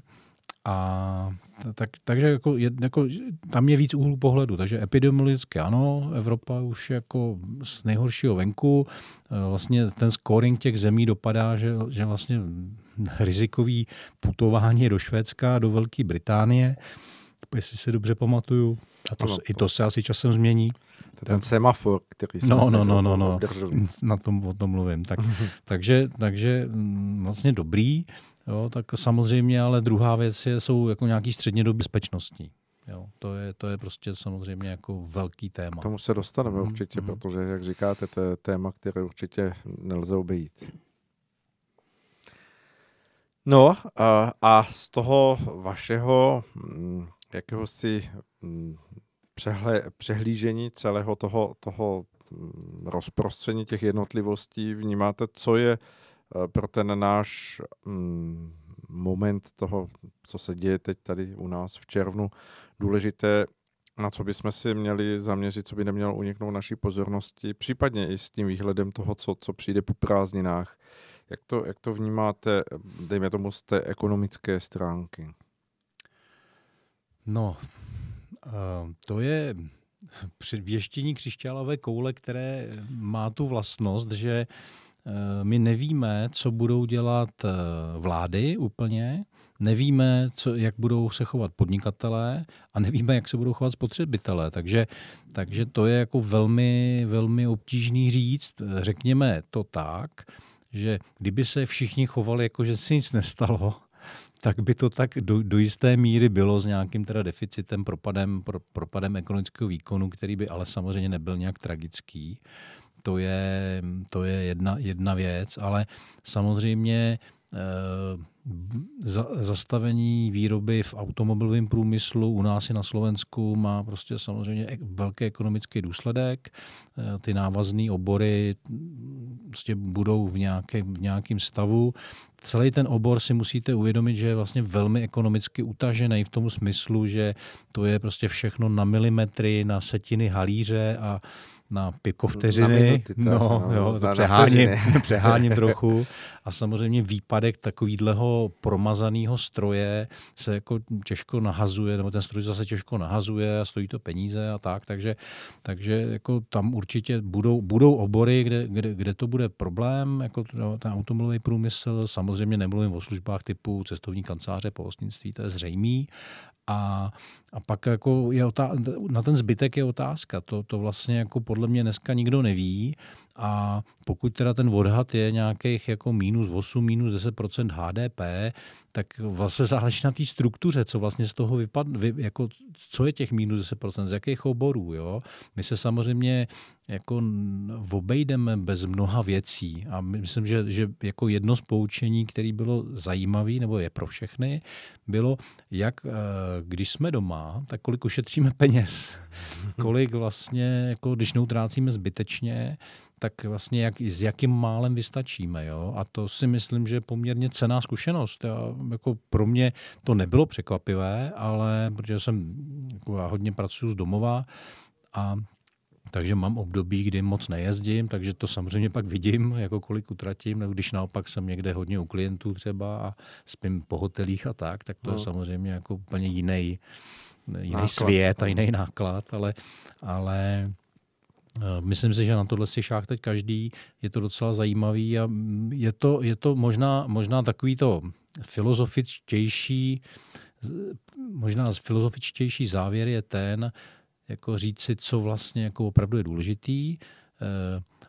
uvědomit si, že ta ekonomická mantra toho růstu HDP je vlastně obrovská fikce, hmm. že pro lidský štěstí a život spokojený to má velmi, velmi omezený dopady. Eh, jinými slovy, ono to je vyskoumaný, sociologové to samozřejmě dobře vědí, že v okamžiku, kdy váš příjem dosáhne nějaký hodnoty, tak vlastně to, který umožňuje spokojený život, to znamená nezadlužujete se, můžete si dovolit prostě základní věci a tak dále a tak dále, v každý zemi to samozřejmě jiné, tak už pak vůbec to nekoreluje, když máte větší příjmy, tak to už vlastně vůbec nekoreluje s vaším stavem. To už pak ovlivňuje úplně jiné věci než příjmy. Takže, takže tohle je potřeba, aby jsme si všichni uvědomili a vlastně dávali pozornost věcem, který za to stojí. Hmm. Jak vnímáte vy, Jaroslave, úlohu médií v, tom, v těch mm, uplynulých dvou, třech měsících, teď myslím z hlediska toho, eh, té, té jejich role ve společnosti, jestli uh, uh, skutečně sehráli tu spravodajskou nebo tu, tu informační uh, roli do té míry, že se skutečně drželi nějakého věcného a dá se říct možná jako hm, informování, které, které zbytečně nepřehánělo, anebo se dá hovořit o tom, že ta, ty, ty velké mediální domy podlehly tomu, to, jak, té, té nahozené udičce toho z té senzace, která se s tím rozvinula, eh, skutečně hm, vydělat nějaké eh, hm, peníze nebo získat čtenáře, posluchače, diváky a tím se vlastně utrhla jakási hra na toho, toho předhánění se v těch senzačních zprávách. Hmm. To, co jste popsal, je bez pochyby pravda a média mají prostě bohužel v dnešní době tuhle charakteristiku základní. Uh, Ono, ale ono to zaslouží hlubší pohled, protože hmm. samozřejmě, mm, a nikoho se fakt nechci dotknout, eh, nicméně kvalita novinářské práce, kvalita těch lidí, kteří, kteří v médiích pracují, jako trvale klesá, je hmm. to prostě vidět. Eh, v podstatě já říkám, že začátek konce novinařiny v České republice byl, když odešel pan Petráček, loni, předloni. Petránek. Petránek, pardon, ano, ano, a děkuji za upřesnění, no Jan Petránek. A a vlastně před měsícem a něco Tereza Spencerová, hmm. úplně nečekaně. Ty větší a, pamětníci no, hoří, když, když no. zemřel eh, pan Kincel, zpravodaj ano, ano, ano. z Velké Británie. A já si myslím, že eh, tím, že média jsou vlastně na oligarchy v České republice, eh, všechno se ideologizuje, tak vlastně už ta pravá novinařina, jako objektivní nebo na faktech založená, Eh, vůbec neexistuje. Já jsem zrovna okolností zrovna dneska viděl nějaký dva rozhovory redaktorek České televize. Uh-huh. Nebudu jmenovat s kým, to není podstatný. A to byl, to byl normálně ideologický průvan horší, než jsem já, jako si pamatuju, z československé televize z 80. let. Hmm úplně neuvěřitelný. To, to porušuje všechny kodexy nestranosti. Oni položí otázku tak, že vám vnucují nějakou správnou odpověď, kterou očekávají. Hmm. Eh, oni tam mají jednoho hosta, takže by, by měli jako smyslem toho, když tam máte jednoho hosta, že chcete si jeho názor. Ano. A oni mu vnucují jako svoji strukturu myšlení, svoji, svoji pravdu a nenechají ho domluvit, když začne mluvit jinak. Hmm. Úplně pro mě nepochopitelný, ale tohle je vědomí. Jo? To je zase potřeba říct, že jedna věc je hloupost, jako že, že, že eh, mnoho velkých redakcí vlastně si pěstuje takovou třídu, skupinu skupinu jako opravdu juniorních, hodně juniorních lidí, který, kterým dávají jako malý kousky jako těch, eh, těch věcí a pak někdo chytřejší to trochu skládá a skládá to tak, aby samozřejmě ovlivňoval. Hmm. Takže pro mě média rozhodně nejsou dneska hlídacím psem demokracie, to, na to zapomeňme. To dneska vlastně svým způsobem nahrazuje alternativa, hmm, jo, hmm, jako je vaše rádio třeba. Jo. Doufám, a, že... No, no, no. Ale na druhou stranu jako taky je názorová, že jo? Samozřejmě, ale, ale nestydí se za to, říká to, jo? Ano. Jako, že to je důležitý a vyplňuje prostě určitá, obsahově vyplňuje tabu, který, který jako ty mainstreamové média nepoužívají. No. Ale, hmm. ale jako pro mě média eh, jsou vlastně nástrojem mainstreamový média nesleduju proto, abych se tam něco dozvěděl v tom smyslu, co tam píšou, ale zajímá mě to, jak manipulují. A hm, co vlastně nám vnucují, jakou agendu nám nastolují a co, nás, co nám zamlčují. Z toho se dá co vysoudit. Jo? Takže to je, to je vlastně to, jak, jak, jak má dneska smysl se na ty média dívat. Jo? Mainstreamový samozřejmě. Takže nic se tam nedozvím, kromě toho, co mi chtějí vtlačit do hlavy a co, co, co chtějí, abych, abych zapomněl nebo si toho nevšiml. Hmm. To jsou vlastně základní prisma, přes kterým se díváme jako na českou televizi a na bakalovy různé ty produkty a, a tak dále a tak dále. Hmm, hmm. V průběhu teď e, té probíhající pandemie a té, té jakési kanonády z těch nejrůznějších sdělovacích prostředků o tom, e, co všechno je koronavirus, e, co, co všechno jako přináší, jak se před ním lidé mají chránit, co mají dělat, nebo respektive co by neměli dělat jsem uh, zachytl několik pohledů lidí, kteří hovořili o tom, že to média nemají zvlášť. Jak to vidíte vy? Já se osobně dívám na to tak, že tam hraje roli ta novinářská senzace, chtivost, do určité míry snaha o to předehnat tu, tu konkurenci a že, že vlastně tím vzniká jakýsi samovolný, nabalující se uh, koláč zpráv, které prostě uh, potom se předhání v té senzace chtivosti. To je B, ano. To je váš po, po, popis, ale to A je taky správně, protože eh, já jsem hluboce přesvědčen o tom, že, že opravdu eh, jak jsem říkal, že z média razí nějaký názor, nějaký zájmy, nějakou ano. ideologii, tak, i sou, tak je součástí toho i to, jakým způsobem má být jako nějaký problém typu virus eh, vnímán. Takže hmm. bez pochyby existuje nějaký zadání, ale já bych tady použil možná tu tezi o tom, o tom takzvaném bezstrukturním řízení, který vlastně neříká každému, co má dělat. Tam jako objektem té informace není konkrétní člověk, ale vypustí se nějaká informace. Informační pole. No, nějaké. vytvoří se ty a, a pak, to, pak to lidi, kteří na to samočině, samočině no. vlastně už to, už to nějak běží. Jo? Takže já si myslím, že tady spíš běžel tenhle ten mechanismus hmm. a pak samozřejmě, když už eh, v tom jsou ty komerční zájmy a eh, je důležitý teda jako šokovat a byl být bulvární a podobný, což samozřejmě mnoho médií má, no tak samozřejmě samozřejmě pak přituhují různě a přitvrzují. S tím videem, kde pan profesor Dušek že jo, byl v tom parlamentu, tak jak se to využilo mediálně, to je jako velmi zajímavý. Jo. Já hmm. jsem tady minule říkal, že se známe osobně, vím, jak přednáší. Prostě je to naprosto jeho styl a způsob vyjadřování, je, napr- je to, byl sám sebou v tu chvíli a, a vlastně ty média to absolutně jako zmanipulovali, zneužili, pokroutou. Formovali jako no, no, to, no, ten no. výsledek, ten obraz. Hmm. Hmm. No. To je samozřejmě asi, hmm. asi to, co by mělo každého vést k nějaké bdělosti, aby si dokázal skutečně přebírat tu, hmm. tu, tu nálož těch informací a teď je otázka, kolik lidí toho je schopná, kdo, kdo je eh, do určité míry hm, v té své nějaké vnitřní ostražitosti natolik schopen vnímat ty jemné niance, které tam vznikají. No. to jsme v hluboké psychologii, filozofii a dokonce i jako v duchovním pohledu. No, vždyť jsme na rádiu Bohemia. No, já vím, já vím. Takže si to můžeme dovolit takhle všechno zmíchat. No. Uh, dívejte, uh, téma, téma eh, přijetí, přijetí informace vůbec jako je, je vlastně primárně psychologická věc.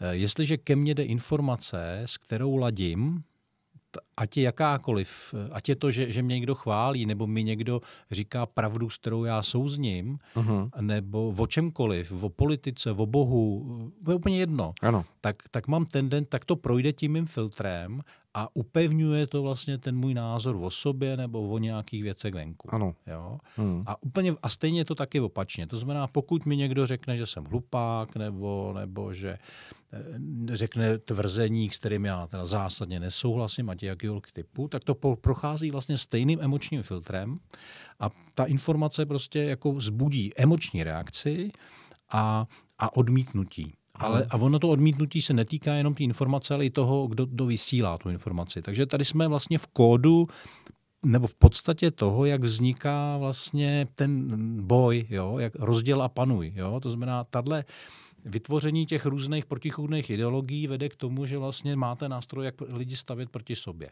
Uh-huh. A k tomu se používá všechno možné, nejenom, jako, nejenom ideologie jako pravo-levá nebo liberálně konzervativní, ale, ale vlastně jakýkoliv, jakýkoliv sporný téma, migranti, eh, já nevím, Rasismus. Babiš, jo, hmm. cokoliv si vzpomenete, tak je používaný, používaný tímhle způsobem. Takže, hmm. takže to je vlastně způsob manipulace a my opravdu eh, jako není, není jednoduchý eh, vůbec jako si tohle uvědomit a začít s tím vědomě pracovat natolik, aby jsme tu informaci vlastně nepřija, nepřijímali jako s tím emočním eh, nábojem uh-huh. nebo, nebo odmítali. Ano, ano. A zkusili to, zkusili, to, zkusili to jako přijmout. Takže to je jedna rovina. Jo. Další rovina je, že eh, my máme nějaký světonázor, Představte si to jako obraz složený z puclů a, a když nám chodí ty informace, které jako zapadají do toho celkového obrazu, tak vlastně taky nás to nechá v klidu a taky to má ten sebepotvrzující se efekt. Ale když vznikne, puc, když dostaneme puclík, který jako ne, neladí uh-huh. s tím obrazem, tak, ho, tak když vynechám tu emoční část, to, o které jsme se teď bavili, teď jsme na úrovni rozumový, jo, ale je to taková hrana, jo, tak, tak tak, eh, tak vlastně já ho odmítnu. Tak ty informace nepřikládám dostatečnou váhu. Jo? Ano, ano, ano. A přitom jako platí úplně jednoduchý pravidlo, matem, matematici mi teď budou rozumět existenční versus obecný kvantifikátor. Jo? Řeknu to samozřejmě konkrétně. Když si myslím, že neexistují mimozemšťani, že není UFO, tak je to fajn, protože já tvrdím obecně, to znáte ten obecný kvantifikátor, že to tak není. Mm-hmm. Ale co budu dělat, když mě přistane na zahradě létající talíř? To je existenční. To je jako jeden, jeden fakt, jeden fakt, který přijmu, který mimo ten základní celkový obraz, tak mě změní vlastně všechno jo, v, tom, v tom konkrétním mm-hmm. názoru. Jo? Takže, takže to je druhá, druhá taková věc. A, a v, charakteristika lidského vědomí, a tohle ještě nepořád nesouvisí ale s inteligencí, jo? to je mm-hmm. potřeba si uvědomit, ale vlastně s charakteristikou mysli spíš. Jo. Ano, ano. Tak, tak vlastně my máme tendenci uh, nepřijímat vlastně informace, které jsou mimo ten obráz toho a, a prostě třeba se to nějak vyřeší, nebo to prostě asi není pravda, nebo něco. Řeknu to na příkladu. Ono to platí totiž i ve vědě, což je vlastně nejšílenější. Mm. věda, dnešní matematika, fyzika, dneska prostě říká, že čmelák nemůže lítat. Prostě velikost křídel versus váha, velikost těla, prostě ne. Uh-huh. A on lítá. A nikoho to nerozčiluje. Jak je to možný? jo? takže, takže my máme důkaz, jako že fyzika není správně. Ta nejzákladnější mechanika není správně. Respektive něco zanedbává. Něco evident, přehlíží. Nebo něco, něco přehlíží nevnímá, mezi náma ten ano. éter, že jo? Ano, nebo ty, ty, ano, ano. Ten, jo, ty vlny, prostě ten jak, pránu, nebo jak to každý nazývá jinak, jo? a on se o ní opírá pravděpodobně, že jo? to je moje vysvětlení laický teda, ale, ale oni, oni vlastně jako to ignorujou. Jo? Takže to, to, a, a to platí v každém. Takže když to, když ignorují věci, jako takovéhle věci, tak uh-huh. samozřejmě jako proč ne prostý člověk. No a třetí věc je vlastně, to už souvisí s tou inteligencí a to je to, je to že prostě ta komplexita, ta složitost eh, věcí, těch vztahů, množství těch jevů a tohle všechno vyžaduje vlastně nějak trénovaný mozek, nějaké schopnosti, které jsou nám dány do života No a, a prostě není v lidských silách jako rozumět všemu a chápat všecko, takže lidi se samozřejmě soustředí jako podle své kapacity na to, co je pro ně důležitý a na tohle už nezbývá. Jo? Uh-huh. Takže, takže to, je, to je prostě to. Takže v tomto světě žijeme, vysoký stupeň komplexity, eh, rozděl a panuj a, a vlastně ty, tyhle ty filtry emoční a, a jako jsme v tom světě, v jakém jsme. to je důsledek. Dobře. Když se tímto úhledem podíváme na to, jak bude vyhodnocováno to, to dejme tomu to, to letošní jaro, teď myslím tu pandemii a to všechno, myslíte, že tam dojde k nějakým korekcím, anebo že bude eh, pořád snaha do určité míry eh, vytvářet ten dojem toho, že, že je tady potřeba vytvářet tlak na, dejme tomu, vývoj vakcín a že se lidstvo musí uh, i když, dejme tomu, racionálně bude proukázáno na to, že, že hm, ta ta, ta vlastní epidemie zdaleka nedosahovala, dejme tomu epidemie chřipek a podobně. Takže že zůstane ten, ten, ten akcent takový, že, že lidé, kdykoliv se vysloví koronavirus nebo COVID-19, tak, tak zareagují tím, že ano, nechme se očkovat i, i za cenu toho, že prostě tady není bezprostřední nebezpečí. Jak, jak to vnímáte? To je zase, vy máte dneska složitý otázky, na které nejsou jednoduché odpovědi. tak to někdy, někdy můžou být jednoduché odpovědi, ale tohle to není ten případ. Eh, já řeknu několik předpokladů. První předpoklad je, že virus je umělýho původu, jak tvrdí paní Sonia Peková, ale já mám z dalších zdrojů informaci ještě důležitějších a vážnějších, že to tak je a dokonce jako z toho vyplývá z toho zdroje, že to vědí i vlády. Uh-huh. A věděli to od začátku, že je umělej. Jo? Ta, někdy ta přehnaná reakce vládní mohla být právě z toho, že si obavy toho. Z toho, že nevěděli, co to, jak, jakou to má sílu, jako jestli, jestli to byl náhodný únik, jako řeknu, z výzkumní laboratoře, která dělá věci v oblasti medicíny, mhm. anebo jestli to bylo u nich z vojenský. Ano, jo? Ano. Jako to by bylo to úplně jiná, prostě samozřejmě, samozřejmě jo? Ta, jiná, jiná úroveň hmm. toho rizika. Aspoň teda, jako když nemáte ty informace, že jo, tak to vyhodnocujete tímhle způsobem. Takže jako ty, ty přehnané reakce mohly být způsobený let kde i tak tímto způsobem. Tak to je jedna, jeden předpoklad. Druhý předpoklad, který mám já, samozřejmě ho nikomu nevnucuju, že to bylo ne náhodný, ale uměle šířený, že to je plán. Mm-hmm. Jo? A když se teda chceme ptát, jako co bylo cílem, eh, pokud to byl plán, tak co bylo cílem toho plánu, tak samozřejmě se tam nabízí spousta věcí. Sve, svedení, jako úplně to nejbazálnější, že na, na virus vedeme vlastně ekonomickou krizi. Jo? A vlastně je to ten vypouštěcí ventil té krize a že nebudeme hledat vyníky jinde. Ano, že to je jako obhajoba. No, no, to je to nej, nejprimitivnější jako vysvětlení, ale těch vysvětlení je desítky. Jo? A já bych, jako když jste mluvil o tom očkování, o vakcinaci, tak samozřejmě jedna z, jedna z těch tezí je, že cílem je opravdu očkovat populaci jo, a, a cílem toho očkování jsou jako relativně nekalý jako úmysly. A teď se samozřejmě mluví třeba o jako depopulaci, snížení plodnosti a tak dále a tak dále. Dneska je to možné, jsou, vlastně už jsou jasně známé studie eh, z Jižní Ameriky, z Afriky, kde opravdu k takovým věcem došlo. To znamená, nepochybuju o tom, že ten, kdo to plánuje, by to uměl, pokud uh-huh. by to byl ten cíl. Jo? Uh, to je jako taková ta, teď jsme v té konspirační vrstvě, no, teda řekněme. No, no, no, no, no. A uh, já mám dost důvodů si myslet, jako že, že na tom je hodně pravdy. A uh, víte, pan Primula, kterýho, z kterého vlastně se média udělali, nebo prostě pana hrdinu, jako vlastně pandemického, epidemického, tak je vlastně šéf vakcinologické společnosti český. Že jo? a, ano. a já jako, mě, mě z toho trošku mrazí, jo, jako, že, jako může to být náhoda samozřejmě, protože v roli toho prvního náměstka nebo náměstka ministra, ministra zdravotnictví se do té role logicky mohl dostat, že jo, takže to mohla být náhoda, ale to, co říká ten pan Maďar, tak jako to už jako za náhodu nepovažuji. Jo, to je tam, jako tam, tam vlastně to, jak rychle belgická vláda schválila, jako že pokud bude vakcína, tak budou všichni povinně, jo, tak ne vláda, parlament, jako mm-hmm. to je ještě ano, o stupínek dál, že jo. Tak, tak to, to už jsou vlastně indicie, které já beru vážně. Jo, jako já nevěřím prostě, že jen tak jako někde parlament si odhlasuje takovouhle věc. Jo. Ještě k tomu belgický.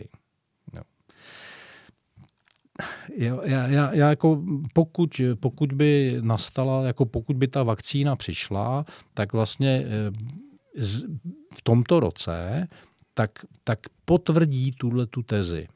Pokud někdo přijde, že vymyslel zázračnou vakcínu, že je funkční a že udělal všechny testy a může se používat na lidech, tak prosím vás, je to biologická zbraň, která vás má zničit. To říkám jako se vší se vší důrazností a vážností a ať, ať mě teda jako za to někdo zatkne, že šířím populačnou zprávu, protože e, ta vakcína má e, Prostě ta výroba jakýhokoliv léku, včetně vakcíny, má nějaké náležitosti. Stojí v obrovský v peníze. Let, ano. A je to v řádu let. Jo? Ano. To znamená nic, jako co dneska jako můžou připravovat, tak nemůže být hotový dřív než v roce 22. Aha. Jo? Všechno, co bude předtím, bude jako velmi rizikový, anebo tam bude nějaký nekalý záměr zatím. A to ještě, jak, jak bylo no. řečeno, že, že to bude hodně seškrtané na ty nejkratší termíny těch, těch zkušebních procesů, tak, že tak, se přeskuší přesně. nějaké... Normálně to trvá 4-5 let, stojí to půl miliardy dolarů, ten vývoj i víc, jo, takže, takže to jako není, není žádný, žádný, není žádný důvod vlastně a, a vzhledem k tomu, jak se ten virus chová v posledních týdnech, tak vlastně k tomu není ani žádný důvod, protože on opravdu slábne, ztrácí ty mutace pravděpodobně jako vedou k, nějakým, k nějakému oslabování, protože jako v zájmu toho viru samotného není, aby, aby ten hostitel zemřel, že jo? protože pro ně to taky je konec tak. potom. Že jo? Takže, takže tam oni, oni hledají nějakou symbiozu, jo? Jako sice je parazitického charakteru, ale je to, je to symbioza. Takže, jako člověk na zemi. No, no, no. Je to, je to, je to prostě pří, přírodní mechanismus. Jo? Takže on se chová teď už vlastně přírodně, ať vzniknul jakkoliv a, a tohle je prostě přirozený trend toho ano, viru. Ano. Jo? Na druhou stranu,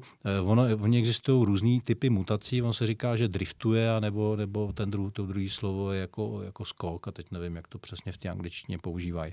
A ten drift, jako, ten, to, to je nepat, jsou nepatrný změny a ta, ten skok, to je pak jako vlastně třeba ta, to byla ta španělská chřipka. Hmm, jo? Jako, že, dramatické, na, dramatické změny a, a ten hmm. organismus na to vůbec není připravený a pak hmm. teda vlastně jako reaguje nějak jako a může dojít k úmrtí. Takže eh, to je, to je vlastně jako celá ta úvaha kolem toho a eh, abych teda ještě dopověděl tu myšlenku, tak eh,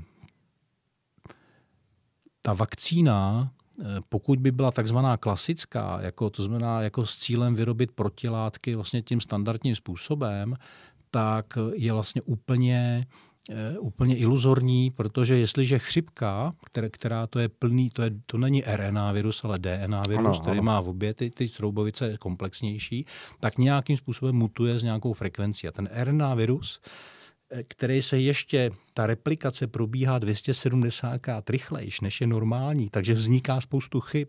Ano. Takže těch mutací je v obrovském množství v tuhle chvíli. Jako dokonce jako si to můžeme představit tak, že do těla vstupuje nějaká verze jo, a toho viru a vystupuje už, už jiná, protože ano. vlastně při té replikaci už vznikají ty chyby no, přepisu, a, na, při tom, při tom přepisu. Takže, takže je iluzorní si myslet, že by mohla vzniknout standardní vakcína, jo, jako, jako tak vše, ta klasická. Vše, no, no, no, no, t- takhle, toho základního typu, a já teď teda mě vypadlo to, ta terminologie, ona je stejně odborná, takže bychom tomu nerozuměli, ale ona samozřejmě existují jako nějaký, nějaký vakcíny, které už používají jako, jako přepis toho, že ne, nevytvářejí protilátky, ale přepisují samotný kód toho mm-hmm. viru. Jo? Ano, ano. A o, o tom mluvila ta Sonja Peková, že, že tohle by byla ta cesta. Na druhou stranu jako v podstatě žádná vakcína toho typu ještě reálně neexistuje. Hmm. Takže je to jenom jako teze vědců, že by něco takového mohlo, mohlo jít vyrobit. Hmm. A nebo je to v nějakých testovacích módech na myších, jako, a fakt nějak, jako, že to není na konkrétní věci. Jo. Takže je to jenom idea.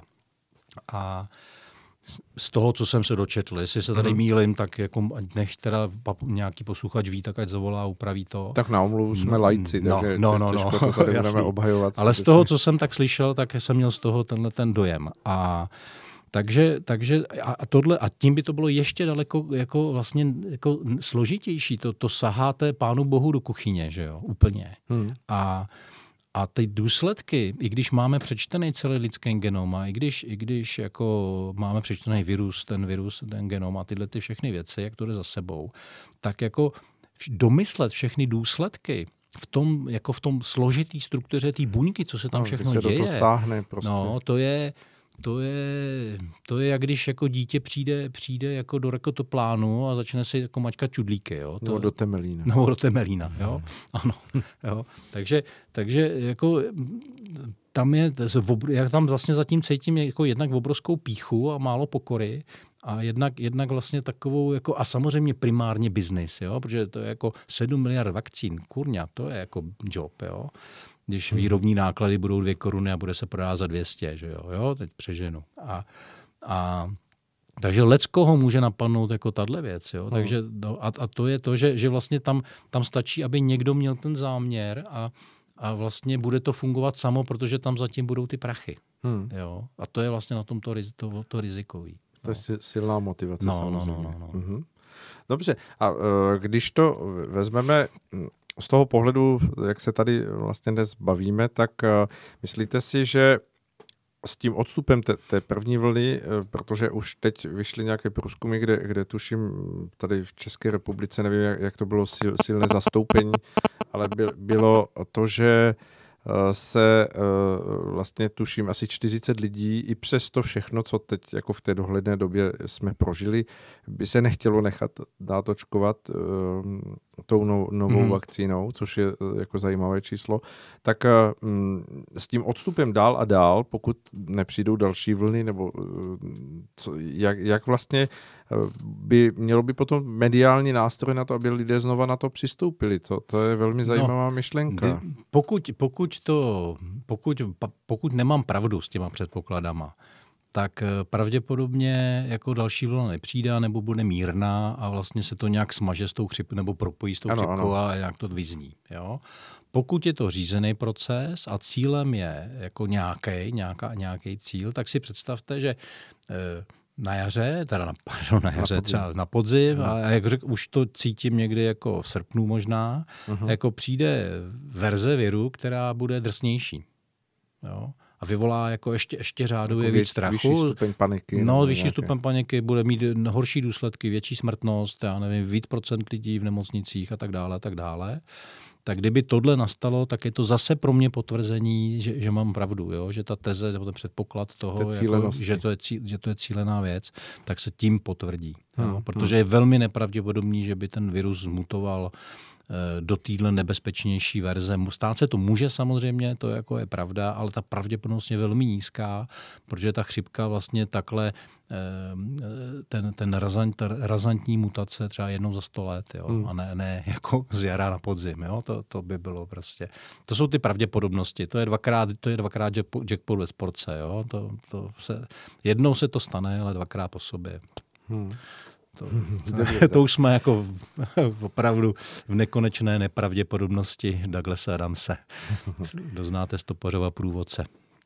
Dobře, tak to asi bude otázka víceméně toho, co se bude dít eh, v tom, hmm. co je před námi. Eh, ruku v ruce, když se na to podíváme i s tím ekonomickým ekonomickým průběhem. Vy jste tady řekl zajímavou myšlenku. To, že, že ta, to mohl být jakýsi silný důvod pro to uh, nějaké přerušení nebo vypnutí nebo zdůvodnění toho, co by jinak i tak přišlo, dejme tomu nějakým tím pře, přešponováním té ekonomiky. Uh, když, když teď bude náběh toho, toho běhu věcí v tom hospodářském vývoji dalším takový, že, že jakoby se přesto přehoupne přes ty dva měsíce výpadku, ta společnost a poběží to dál. Nebude tam také důvod k tomu, aby se znovu jako argumentovalo, že, že je tady eh, další důvod toho eh, znovu vypnout ekonomiku, když by vlastně uh, lidé po chvíli zapomněli, že, že tady na jaře bylo něco takového a vnímali to tak, jako že to, že to je chyba někde jinde, než jenom ten výsledek toho, toho hospodářského vypnutí na jaře? Mm. Já nevím, jestli se vás pochopil dobře, ale Zkuste to ještě říct ještě, ještě jednou. jednou. No, no, no, no, no. S tím odstupem no. od toho dění, které vlastně už teď se tím rozvolňováním každý den je zná jako zpráva, že můžeme cestovat tam nebo tam, tak se vzdalujeme od, od těch jakýchsi těch krizových nebo těch, těch určitých kritických momentů toho prožívání, kdy na člověka vyběhlo večer ve zprávách prostě titulky mm-hmm. Uh, přinášející prostě strach a obavu, co bude dál. Tak čím víc jsme o to vzdálení, tak se rozvolňuje i ta vědomost toho, že, že i na tu ekonomiku ten dopad, který byl, uh, byl tak silný, takže když by uh, vlastně jsme to brali, takže jeden z těch důvodů bylo to vypnutí nebo získání toho argumentu, proč se, proč vlastně ekonomika se musela zastavit, tak eh, i, i tím vzdálením se rozplývá nebo ztrácí ten, ten, ten důvod toho. Mm. A, a když by se znovu dostala ta hm, ekonomika do nějakých problémů, tak lidé to nemusí vnímat v takovém úplném jako přímém vztahu, nebo myslíte, že ano? No, to já myslím, že média to vysvětlejí takhle. Jo. No, že, že, že tam vystoupí mnoho moudrých ekonomů a budou, budou říkat, jako, že to přesně takhle je. Ale mě tam jako zajímá na tom jiná věc a to je, eh, jak bude populace reagovat, jako když přijde teda druhá vlna a bude drsnější protože uh, my jsme se hodně naučili, že jo, I jako lidi, ale, ale i jako, vl, nechci říct vláda, já tam vidím spíš ty úředníky zatím, jo, a Nějaký mechanismus. Máme, máme prostě vypracovanou tu chytrou karanténu a tyhle všechny věci a bacha a to podle mě je velmi zajímavý a, a my to teda nabízíme i do jiných zemí, ale právě ten Láďa, ten statistik z toho úřadu e, zdravotních informací uh-huh. už představil predikční model, který je schopen včas identifikovat pravděpodobná rizika v okamžiku, kdy ještě to není vidět na tvrdých číslech. V kombinací několika faktorů. Aha. To jeho silná stránka, my, když jsme spolu dělali na projektech různých komerčních, teda, tak vlastně tohle byl vždycky nějaký třešínka na dortu, takže jsem čekal, kdy přijde a přišla. Jo? A jinými slovy, když byl, když byl eh, nárůst, nárůst eh, v domažlicích, ne, no, v domažlicích, tak eh, tak oni to pak ten model vlastně testovali zpětně. Jo? Uh-huh. Kdyby, kdy, kdy ten model zaznamenal jako problém. Protože ono je něco jiného, když vám jako na dole Darkov jako onemocní 150 lidí no. a nebo, nebo najednou prostě se vám objevují lidi, kteří spolu vůbec se neznají, nesouvisejí na různých místech to je úplně jiná situace, že jo? Ano. A protože tam je pak nějaká, tak, jak se zač, začal používat nálož, jako o který nic nevíte, že jo? Ano, Dokud nevíte, to, odkud to neví, přichází. Nevíte, odkud to přichází, kolik je tam mezi lidma, jak se to šíří. A teď ta, teď ta inkubační doba má nějak, je, je nějaká, že jo? A, a oni, a on, oni navrhli, nevím, jestli Láďa samotný nebo někdo jiný, eh, navrhli vlastně nějaký index, který validují zpětně proti těm už proběhlým, eh, proběhlým událostem. Ano. Jo? A, a jsou schopni tři až pět dní předem, jako říct, hele bacha, tady, tady, tady, tady to vypadá tady divně, doutná. tady něco doutná, tak, uh-huh. jo. A jinými slovy, když si to představíme, že teda jako někde, někde bude nějaký nový zdroj nákazy, ano tak by ten systém ho měl jako velmi rychle podchytit a pokud ta virulence, to šíření nebude jako ne R nebude 5, ale nebude, bude 50, tak to samozřejmě by byl problém. Ale pokud by to zůstalo na této hodnotě, tak tak vlastně by se to mělo dařit podchytit lokálníma opatřeníma, uh-huh. který by neměly tak zásadní dopad na ekonomiku. Rozumím, jo? Ano, ano. A tohle, je, tohle se, to se vlastně ukáže, protože samozřejmě pokud je to zase plánovaný, tak jako ty plánovači s tímhle musí počítat. Jo? Takže, takže zase jako, překo, jako překonat tuhle bariéru už nebude tak jednoduchý, jako se to podařilo v únoru v Itálii. Jo? Ano, ano. Kde, kde prostě ta neznalost a ta, lavina ta, ta, ta, ta, ta, ta, ta, jo, tak to, tam, tam se to prostě rozběhlo, protože prostě lidi vůbec nevěděli. A teď ví, i lidi jsou opatrnější lékaři. a lékaři no. a samozřejmě i, i ten model sledování online vlastně těch událostí, co se děje, tak vlastně teď umožňuje daleko citlivější, rychlejší reakce a nejenom reakce, ale vlastně i předvídání. Jo? Ano, ano, ano. Tak. Hmm. A to je úplně zásadní rozdíl a takže, takže pokud bych byl optimista a teda řekl, nemám pravdu jako z hlediska toho, že, že, že to je řízený proces, tak jako z mýho pohledu jsme ve stavu e, chřipkových epidemí. Jo, že to už, už by to nemělo mít zvládnutelný stav. Zvládnutelný stav, protože tam mezi tou chřipkou a, a tím, tímhle, touhle potvorou je ten rozdíl, že tam těch 15% jako potřebuje tu hospitalizaci, ano. Jo, což by ten zdravotnický systém enormně zatěžuje. Jo. Takže, e, protože u chřipky to tak samozřejmě není, jo, tam to číslo je daleko nižší a tím, tím pádem by tohle byl řízený proces, který, jako to měli, měli bychom to uřídit. Jo? A samozřejmě, jako by se mohlo stát, kdyby to v nějaký zemi ujelo, tak hold, jako ten, kdo přijde, tak musí do karantény ano, a tak dále. Eliminace, no, prostě. Ale vyzkoušeli jsme, se to, jsme si to a vlastně uh, už, už by ta reakce byla daleko inteligentnější. Jo? Ano, možná mhm. cílenější mm-hmm. i s no, ochranou no, na no. určité no. prostě věkové vrstvy. Místo tupý, tupý kudly skalpel. Ano, no, ano, jo, prostě chirurgický přesný řez, jako cílený, jo, aby, a, aniž by to v ostatní části porušilo nebo no. nahledalo. Takže tak to, to je jako hmm. asi dobrá zpráva, mhm. protože hmm. to, co říkáte svým způsobem, uh, zase posouvá to vědomí lidí, to, že um, ta zkušenost nebo to, co se během toho vyvinulo, tak nám dalo výzbroj, aby jsme daleko lépe dokázali um, rozpoznat, jestli zatím něco stojí, anebo je to skutečně děj nějaký jako z, z velké části přirozeného mutačního procesu, mm-hmm. ně, ně, nějaké potvory. Tak, tak, tak. Dobře. Pojďme asi už uh, opustit tady pandemickou uh, skříňku. Doufejme, že navždy.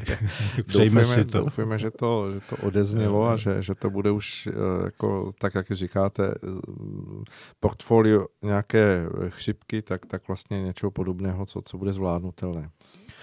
Asi Uh, není možné, aby jsme v našem povídání obešli teď to, co se děje aktuálně, protože já jsem to říkal už vlastně s Marianem, že ten letošní rok 2020 je opravdu přešponovaný nebo přeplněný informacemi, že jakmile odezní něco, tak začíná okamžitě možná ještě svědčí razancí v tom mediálním světě něco dalšího. A teď aktuálně je to jakési otřásání se Ameriky. Eh, nejde mi se vás na to nezeptat, jak to vnímáte, nebo jak to vy čtete mezi, um, mezi řádky toho, co k nám přichází. Mm, z mýho pohledu eh, je to symbolický popis z toho, co, co ve skutečnosti se v Americe děje a čím je Amerika. Hmm. Je to symptomatický průkazný, děje se to opakovaně, to Marian vlastně říkal, že tuhle část jsem slyšel. Uh-huh. A já bych chtěl vypíchnout pár věcí. Uh, jako hnutí cesta od začátku říkáme, že my jsme proti těm multikulturním uh, věcem a my tomu nemáme, no experimentům, my k tomu ne, to, to není jako žádný, ža, ža, žádný, já nevím, jak to nazvat. Ideologický, ideologický postoj, důvod, postoj, ale, věcný. ale je to věcný, protože uh, právě ta Amerika to teď jasně ukazuje a ty lidi mezi, jako ty kultury různý, nebo rasy, tam žijou vedle sebe, 100 let a více. Jo? A teď vedle sebe jsem řekl, ne spolu. To je absolutně zásadní. Oni žijou vedle sebe a když svítí sluníčko, to znamená je, je dobře, tak se vzájemně tolerují, respektují s různou, s různou mírou. Jo? Takže máte čínskou čtvrť a italskou čtvrť a já nevím, jak jo, v těch městech, to všechno tam je. A ono to vypadá jako velmi pestře a zajímavě do okamžiku, než nastane problém. Hmm. Jo? A v okamžiku, kdy přestane svítit sluníčko, tak se, tak se vyjevuje jako ta skutečnost. A um, Posluchačům bych doporučil na, myslím, na iDnesu nebo na Seznamu, to je dneska rozhovor Hinek s Hinem Moníčkem, ano, ano, jo, s velvyslancem v USA. On řekl velmi zajímavý čísla, který mě úplně vyrazili dech a který to přesně dokládají. Jo, tak eh, on říká, že vlastně těch mezirasových manželství je v USA pouhých 2,5%. Hmm. A to procento je z těch 2,5%, jo, jako něco přes 1% je mezi evropskými a azijskými. Ano, in, indi, in, no, Indie, Indie, Čína, ano. tak. Druhý je mezi Evropan, původními Evropany a a Hispánci, to znamená, to jsou, to jsou Jižní Amerika Mexiko, Mexiko a tady, no, tady, tady tenhle ta oblast. A 0,1% je mezi Bělochy a Černochy z, mhm. z toho celkového počtu. 0,1%. A bylo to víc, on říkal 0,8 před 15 lety, ale postupně to klesá. Jo? Jinými slovy, eh, jak, jako to smísení ráz je iluzí, je to, je to vlastně experiment, který nefunguje, protože eh, mám, jako samozřejmě těch vysvětlení může být, může být hodně, ale je to jako na hodnotový úrovni bez pochyby, na úrovni vůbec jako životních cílů a smyslu a těchto těch věcí. A samozřejmě tam platí to pokrevní, že, jo? že, že prostě lidi drží spolu prostě z těch pokrevních důvodů, je tam ta biologie. No a já tomu dodám ještě duchovní rozměr. Já tvrdím, že prostě rasa a národ jsou duchovní výsledky prostě toho božího plánu a, a, a každý ten národ eh, má nějaký určení, nějaký, nějakou, má přinést jako lidstvu nějakou kvalitu, má nějaký poslání cíle. Jo? A jako není možný je zničit. To prostě by bylo proti tomu, proti tomu evolučnímu plánu. Aha. Takže, takže jako je to nějak, nějakým mechanismem, je tomu zabráněno prostě. Takže to je iluze, není to možný prostě do, udělat toto a všechny tyhle experimenty jsou odsouzený k nějakému podobnému, podobnému důsledku, jako vidíme teď. A e, v podstatě ještě bych tomu dodal, když jsme u těch duchovních pohledů, že samozřejmě si uvědomme, že, a to budu nosit dříví do lesa, teď jsem si toho vědom, ale jenom pro připomenutí, že že, že prostě Amerika, to území má opravdu těžkou karmu, jo, že tam prostě to vyvraždění místního obyvatelstva, že jo, ty černochy tam lovili, prostě v Africe dováželi tam jako otroky, a tohle, tohle se musí nějak vyrovnat vyči, vyčistit. Jo? A hmm. to, já jako, když to pozoruju, tak to tam vidím. Jo. Na druhou stranu je pravda, že v těch záběrech je hodně bělochů, který tam jsou maskovaný. To a, jsem chtěl no, zmínit, že no, tam no, určitě nějaké levicové smýšlení hraje tak, zásadní roli. Tak, jako jinými slovy, není to jen rasový problém, je to sociální, kulturní a ekonomický. To má rozměr všechno. Hmm, hmm. Jo. A, a tohle, tenhle guláš se mísí dohromady a není, není to jako nic pohledného a nevidí, ne, ani vlastně i ten pan Moníček to řekl, jo, že není z toho žádný východisko, že, že, že to prostě to je jako past svým způsobem, teď to říkám teda já svými slovy, z který jako se nedá úplně snadno vystoupit. Hmm. Jo, to je, prostě takhle jsou ty karty rozdaný a ta hra se teď nějak bude hrát a e, prostě když si vezmeme jako stav ekonomiky, v tuhle chvíli počet nezaměstnaných, který naskočil jako o 10%, že jo, tam je ano. 30 milionů nezaměstnaných navíc jako během měsíce, dvou a tohle všechno, zdravotní péče mizerná, že jo, zrušený Obamacare, i když on teda nevím, jak fungoval, to nemám informace. A tohle všechno, chudoba vlastně kromě těch pobřežních států, že jo, v tom vnitrozemí je poměrně velká chudoba, o tom se málo tady mluví, tak eh, jako ne, nevidím tam jako nic, nic, nic, co bych mě naplňovalo optimismem. Prostě není. Jo? Tam prostě bude, tam proběhne nějaká katarze a můžeme se modlit jenom, aby to bylo co nejméně hmm. bolestivé a krvavé. No. v některých úhlech pohledu je hovořeno o tom, že se tam odhrává nějaký předvolební boj vlastně před tím podzimním kláním o prezidentský post a že to, co se děje, protože těch míst je skutečně přes 70 nebo těch velkých hmm. měst, kde se to odehrává, takřka z pravidelnosti, to je, mm, ty nepokoje, protesty, rabování, že, že jsou místa, kde mm, vlastně ten způsob, který navrhuje eh, Donald Trump tím svým kovbojským přístupem, tak jako tvrdě a ostře, tak je, tak je mm, těmi některými mm, guvernéry a těmi, těmi správci těch měst eh, víceméně podlamováno, že nechtějí ten způsob aplikovat a že, že to může být jakýsi boj mezi tou demokratickou stranou a e, e, republikánskou stranou. Ale e, Marian řekl zajímavou věc, která, kterou jsem neslyšel a jsem rád, že ji zmínil, že on hovoří o tom, že je docela možné z lidského hlediska to, že ti lidé mm, vlastně projevují svoji jakousi akceschopnost a zároveň i obavu a, a i Eh, jakousi eh, nepřipravenost vůbec to řešit, že, že ty důvody nemusí být jako politické nebo stranické nebo prostě snaha, eh, aby, aby se to svedlo všechno na, na prezidenta, kterým možná mnohým vadí, že, že tam prostě může docházet k tomu, že ti lidé si s tím neví rady.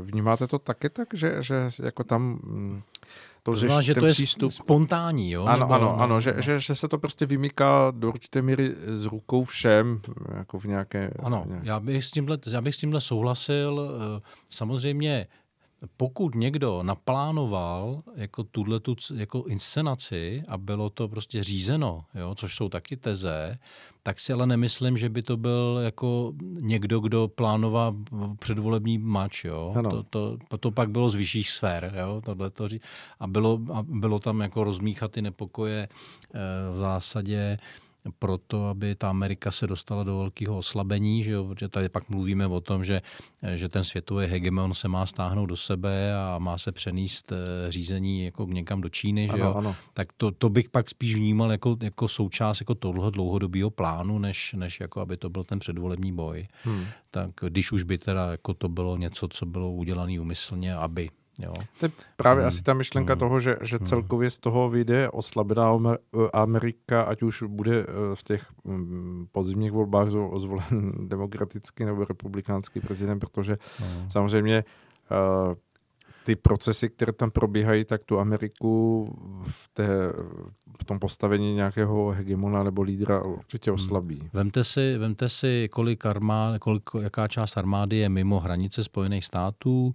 E, jo, oni samozřejmě mají národní gardu a, a, ty, a, jako, a aktivovali i nějaký vojáky k, uh-huh. z různých základen, že jo, zatím to je spíše hrašení. Teda ano, zbraně, zatím je to no, spíše no, no, jakási mobilizace no, toho. No, no, ale e, pro, jako ten, ten důsledek bude samozřejmě jako ještě větší napětí v americké společnosti, ehm, ještě větší taková ta oddělení se do těch, do těch get, jo, ať budou běložský nebo, nebo jakýkoliv jiný a, a, a nedůvěra, růst nedůvěry ve všechno, v politiky, mezi sebou, jo, bezpečnost na ulicích, jako to všechno bude jako znepříjemňovat život jako těm lidem a ehm, bude stačit vlastně a teď v tomhle napětí jako pak stačí jakákoliv jiskra a už, to, už to poběží to znova. Že jo? Hmm. Takže, takže to je vlastně z hlediska řízení je to optimální stav, že se s těma lidma můžete dělat, co chcete, když to řeknu. Jo? To, je, to je jako zase ten pohled, pohled toho globalistického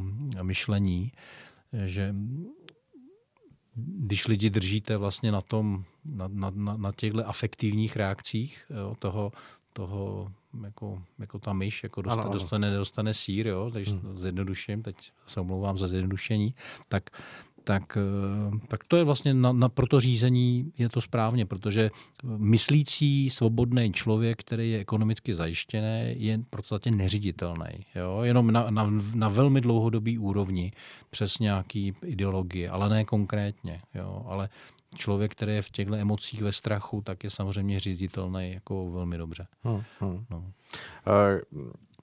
vlastně se stala jakási paradoxní situace, protože ať už se doposud hm, dělo v tom globálním měřítku hm, kdekoliv na Zemi něco, tak většinou to bylo tak, že to bylo kde, kdekoliv a uh, za tím Atlantikem se na to dívali z, z, jaké, z jakéhosi nadhledu. Teď se to do určité míry otočilo, že můžeme říct, že my jsme si pozorovatelé tady z Evropy. Uh, vnímáte to tak, že můžeme být v klidu, že něco takového tady v Evropě nehrozí, že my jsme úplně jako mimo, že to je víceméně uh, ta americká záležitost? Nebo no, já, já bych to rozdělil. Jako ve střední Evropě, nebo od nás na východ, nic takového nehrozí. Od nás na západ jako je to otázka času. Hmm. Jo, tam, tam ta populace, sam, samozřejmě to není, jako ty čísla nejsou tak výrazný z hlediska já nevím, to, já nevím, od jakého roku se počet hispánských a černovských dětí převyšuje počet narozených dětí bílých lidí v Americe. To tady v Evropě není v žádném státě. Hmm. Ale už, už to jako Belgie, Francie, Anglie, tam to samozřejmě už je jako poměrně významný. Takže e, ty nepokoje můžou vzniknout a, a samozřejmě ta evropská bílá populace je svým způsobem méně připravená na, na obranu, než, než ta americká zase z druhé strany. Jo. Hmm, hmm. Oni ty zbraně mají jako z toho divokého západu ještě že jo, v hlavách a v myslích a, a vůbec. Takže tam to je, jako tam to jako, jako opravdu tam to vidím jako, vel, jako ty scénáře, tam můžou být velmi vošklivý v Americe, ale i v té v Evropě.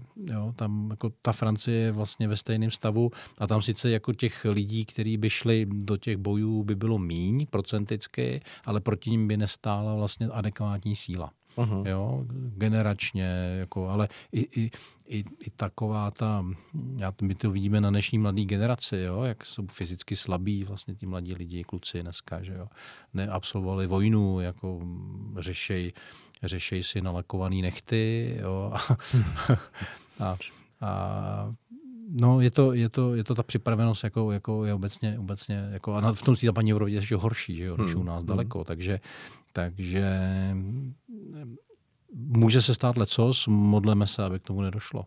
To hmm. je jako jediný a pak, jako, pak opravdu ten scénář jako vytvoření vlastně nějaký rozdělení Evropy do nějakých tří zón, jako že jo, západní Evropa severní, západní Evropa jižní a východní nebo střední Evropa jo, je, jako je velmi, velmi jasný scénář, ke kterému to směřuje. Jo. To je, může se to stát jako dřív, než se nadějeme. Jste mě malinko no, předběhl, protože no. jsem se vás chtěl zeptat, jestli za sebe vidíte uh, vůbec řešení toho, uh, co se, co se vlastně odehrává, co nějakým způsobem jako ty vyskakující plamínky se ukazuje víc a víc v těch posledních letech. Hmm. Uh, je tady nějaké jako možnost nějakého postupu nebo, nebo plánu, který by mohl ještě v té dané nějaké smírnosti, bez, bez násilí, tlaku, eh, těžkostí eh, přinést řešení? Uh, běhá mi mráz po zádech. Evokoval jste mi obrázek té majamské policie, asi jste zaznamenal. Eh, ne? Mm-hmm. Fotka, že jako šlo, do, šlo do střetu eh, mezi, mezi těma demonstrantama a policií mm-hmm. a ty, ta majamská policie udělala to, že poklekla Aha, ano, a omluvila ano, se. Ano, ano. Jo? Mm. A skončilo to obětíma slzama. Mm-hmm. Jo? Mm-hmm. Takže nic nového pod sluncem, tuhle, tuhle věc známe, jo? to minimálně vodop Ježíšových a, a takže to je ta cesta. Jako a odpuštění? Odpu- nebo... no, no, přiznání viny, Přiznání. protože ty polici, policisté řekli, jako vlastně tím gestem řekli, jako jsme si vědomi, že to nebylo fér, že se to nemělo stát. Jsme v podstatě na vaší straně. My s hmm. váma nechceme bojovat. Jo? To je to gesto. Hmm. Jo? Což je v pořádku, tak to je. Jo? A, a e, takže jinými slovy, jako jediný řešení je nejít do boje. Jo? A tím neznamená, jako zase abych nepůsobil jako pacifista, to, to znamená nebránit se. Jo? Když, když tak, už... Mnoho lidí no, jako no, má otázku, no, jak se tedy hmm, bránit tomu, hmm. když, já nevím, budete majitel obchodu a někdo vám ho vyrabuje. No jasný. Jo, to je, to je v pořádku. Jako já nejsem, říkám, já nejsem pacifista, věřím, nebo myslím si, že nutná obrana je institut, který má hlavu a patu. A měl by být uplatněn, je-li to nutné. Jo? Hmm. A takže to je v pořádku, ale, ale ještě předtím, než dojde, než došlo k tomu, tak je, je, je nějaká fáze, kdy je možný tohleto udělat a je to vlastně nabídka. Je to, je to, nemůžete udělat nic jiného, než nabídnout té druhé straně, že eh, to nechcete tímhle způsobem a že, že si přejete mírový řešení. Uh-huh, uh-huh. A tohle, kdyby dokázalo víc lidí, jo, tak eh, a na více místech, tak to má obrovský vliv na, na, na průběh dalších událostí. Jo?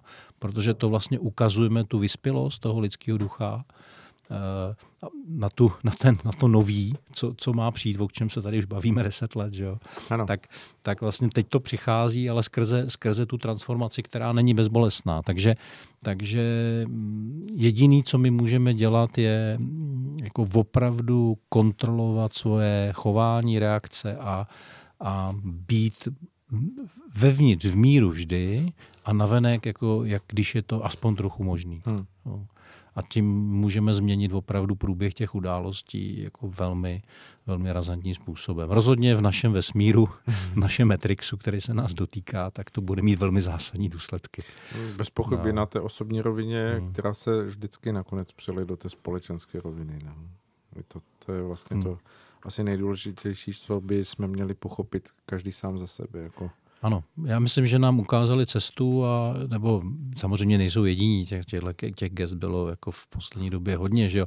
To, že jak se vysmívaný roušky a že, že babičky nebo lidi šli roušky a rozdávali je, to je nádherný, to je, to je gesto, jako v Americe kupovali zbraně, v Německu zlato a my jsme, my jsme kupovali jídlo a, a šili jsme roušky a rozdávali jsme je. Hmm. To je, to je ono. Takhle to má být. Já se těch lidí nesmírně vážím a, a vlastně ukázalo to kvalitu vlastně českého národa. Jo. Hmm. To, je, to, je, to už je to nový. Jo. To je ta energie. Myslím si, že tohle gesto jako českýmu území jako zajišťuje do určitý míry, teda jako, že v následujícím období ten průchod těch věcí bude pro nás velmi mírný. Hmm. Jo, že... Doufujeme, že se nenecháme no. rozkulísat právě vlivem nějakých Může mediálních to, no. Eh, snah, hmm. manipulací a podobně. Ale ta reakce, víte co, já jsem, jako pamatuju ten 89. a bez ohledu na to, co, eh, co bylo jako záměrem a kdo to řídil, ta reakce těch lidí a to, to, to, ten prožitek těch lidí byl živej, reálný, existoval. A teď jsem měl stejný pocit tu chvíli, jo, no. že tam, když, když do ně, o něco jde, tak, tak opravdu dokážeme spolupracovat. A oni si vlastně cílem je není nic jiného, než místo boje spolupracovat. Jo. To je, ta, takhle, je, takhle, do takhle jednoduché věty to můžeme spojit a uh, myslím si, že to je to, co můžeme dokázat a řekl bych, jako, že máme dobře nakročeno. Hmm. Tak mm, myslím si, že končíme velmi, velmi hezkým závěrem, protože čas už nám pokročil, jsme se přehoupli přes naši uh, limitaci toho našeho původně vymezeného času, ale myslím si, že to bylo v tom um, přínosném a že to naši posluchači ocenili.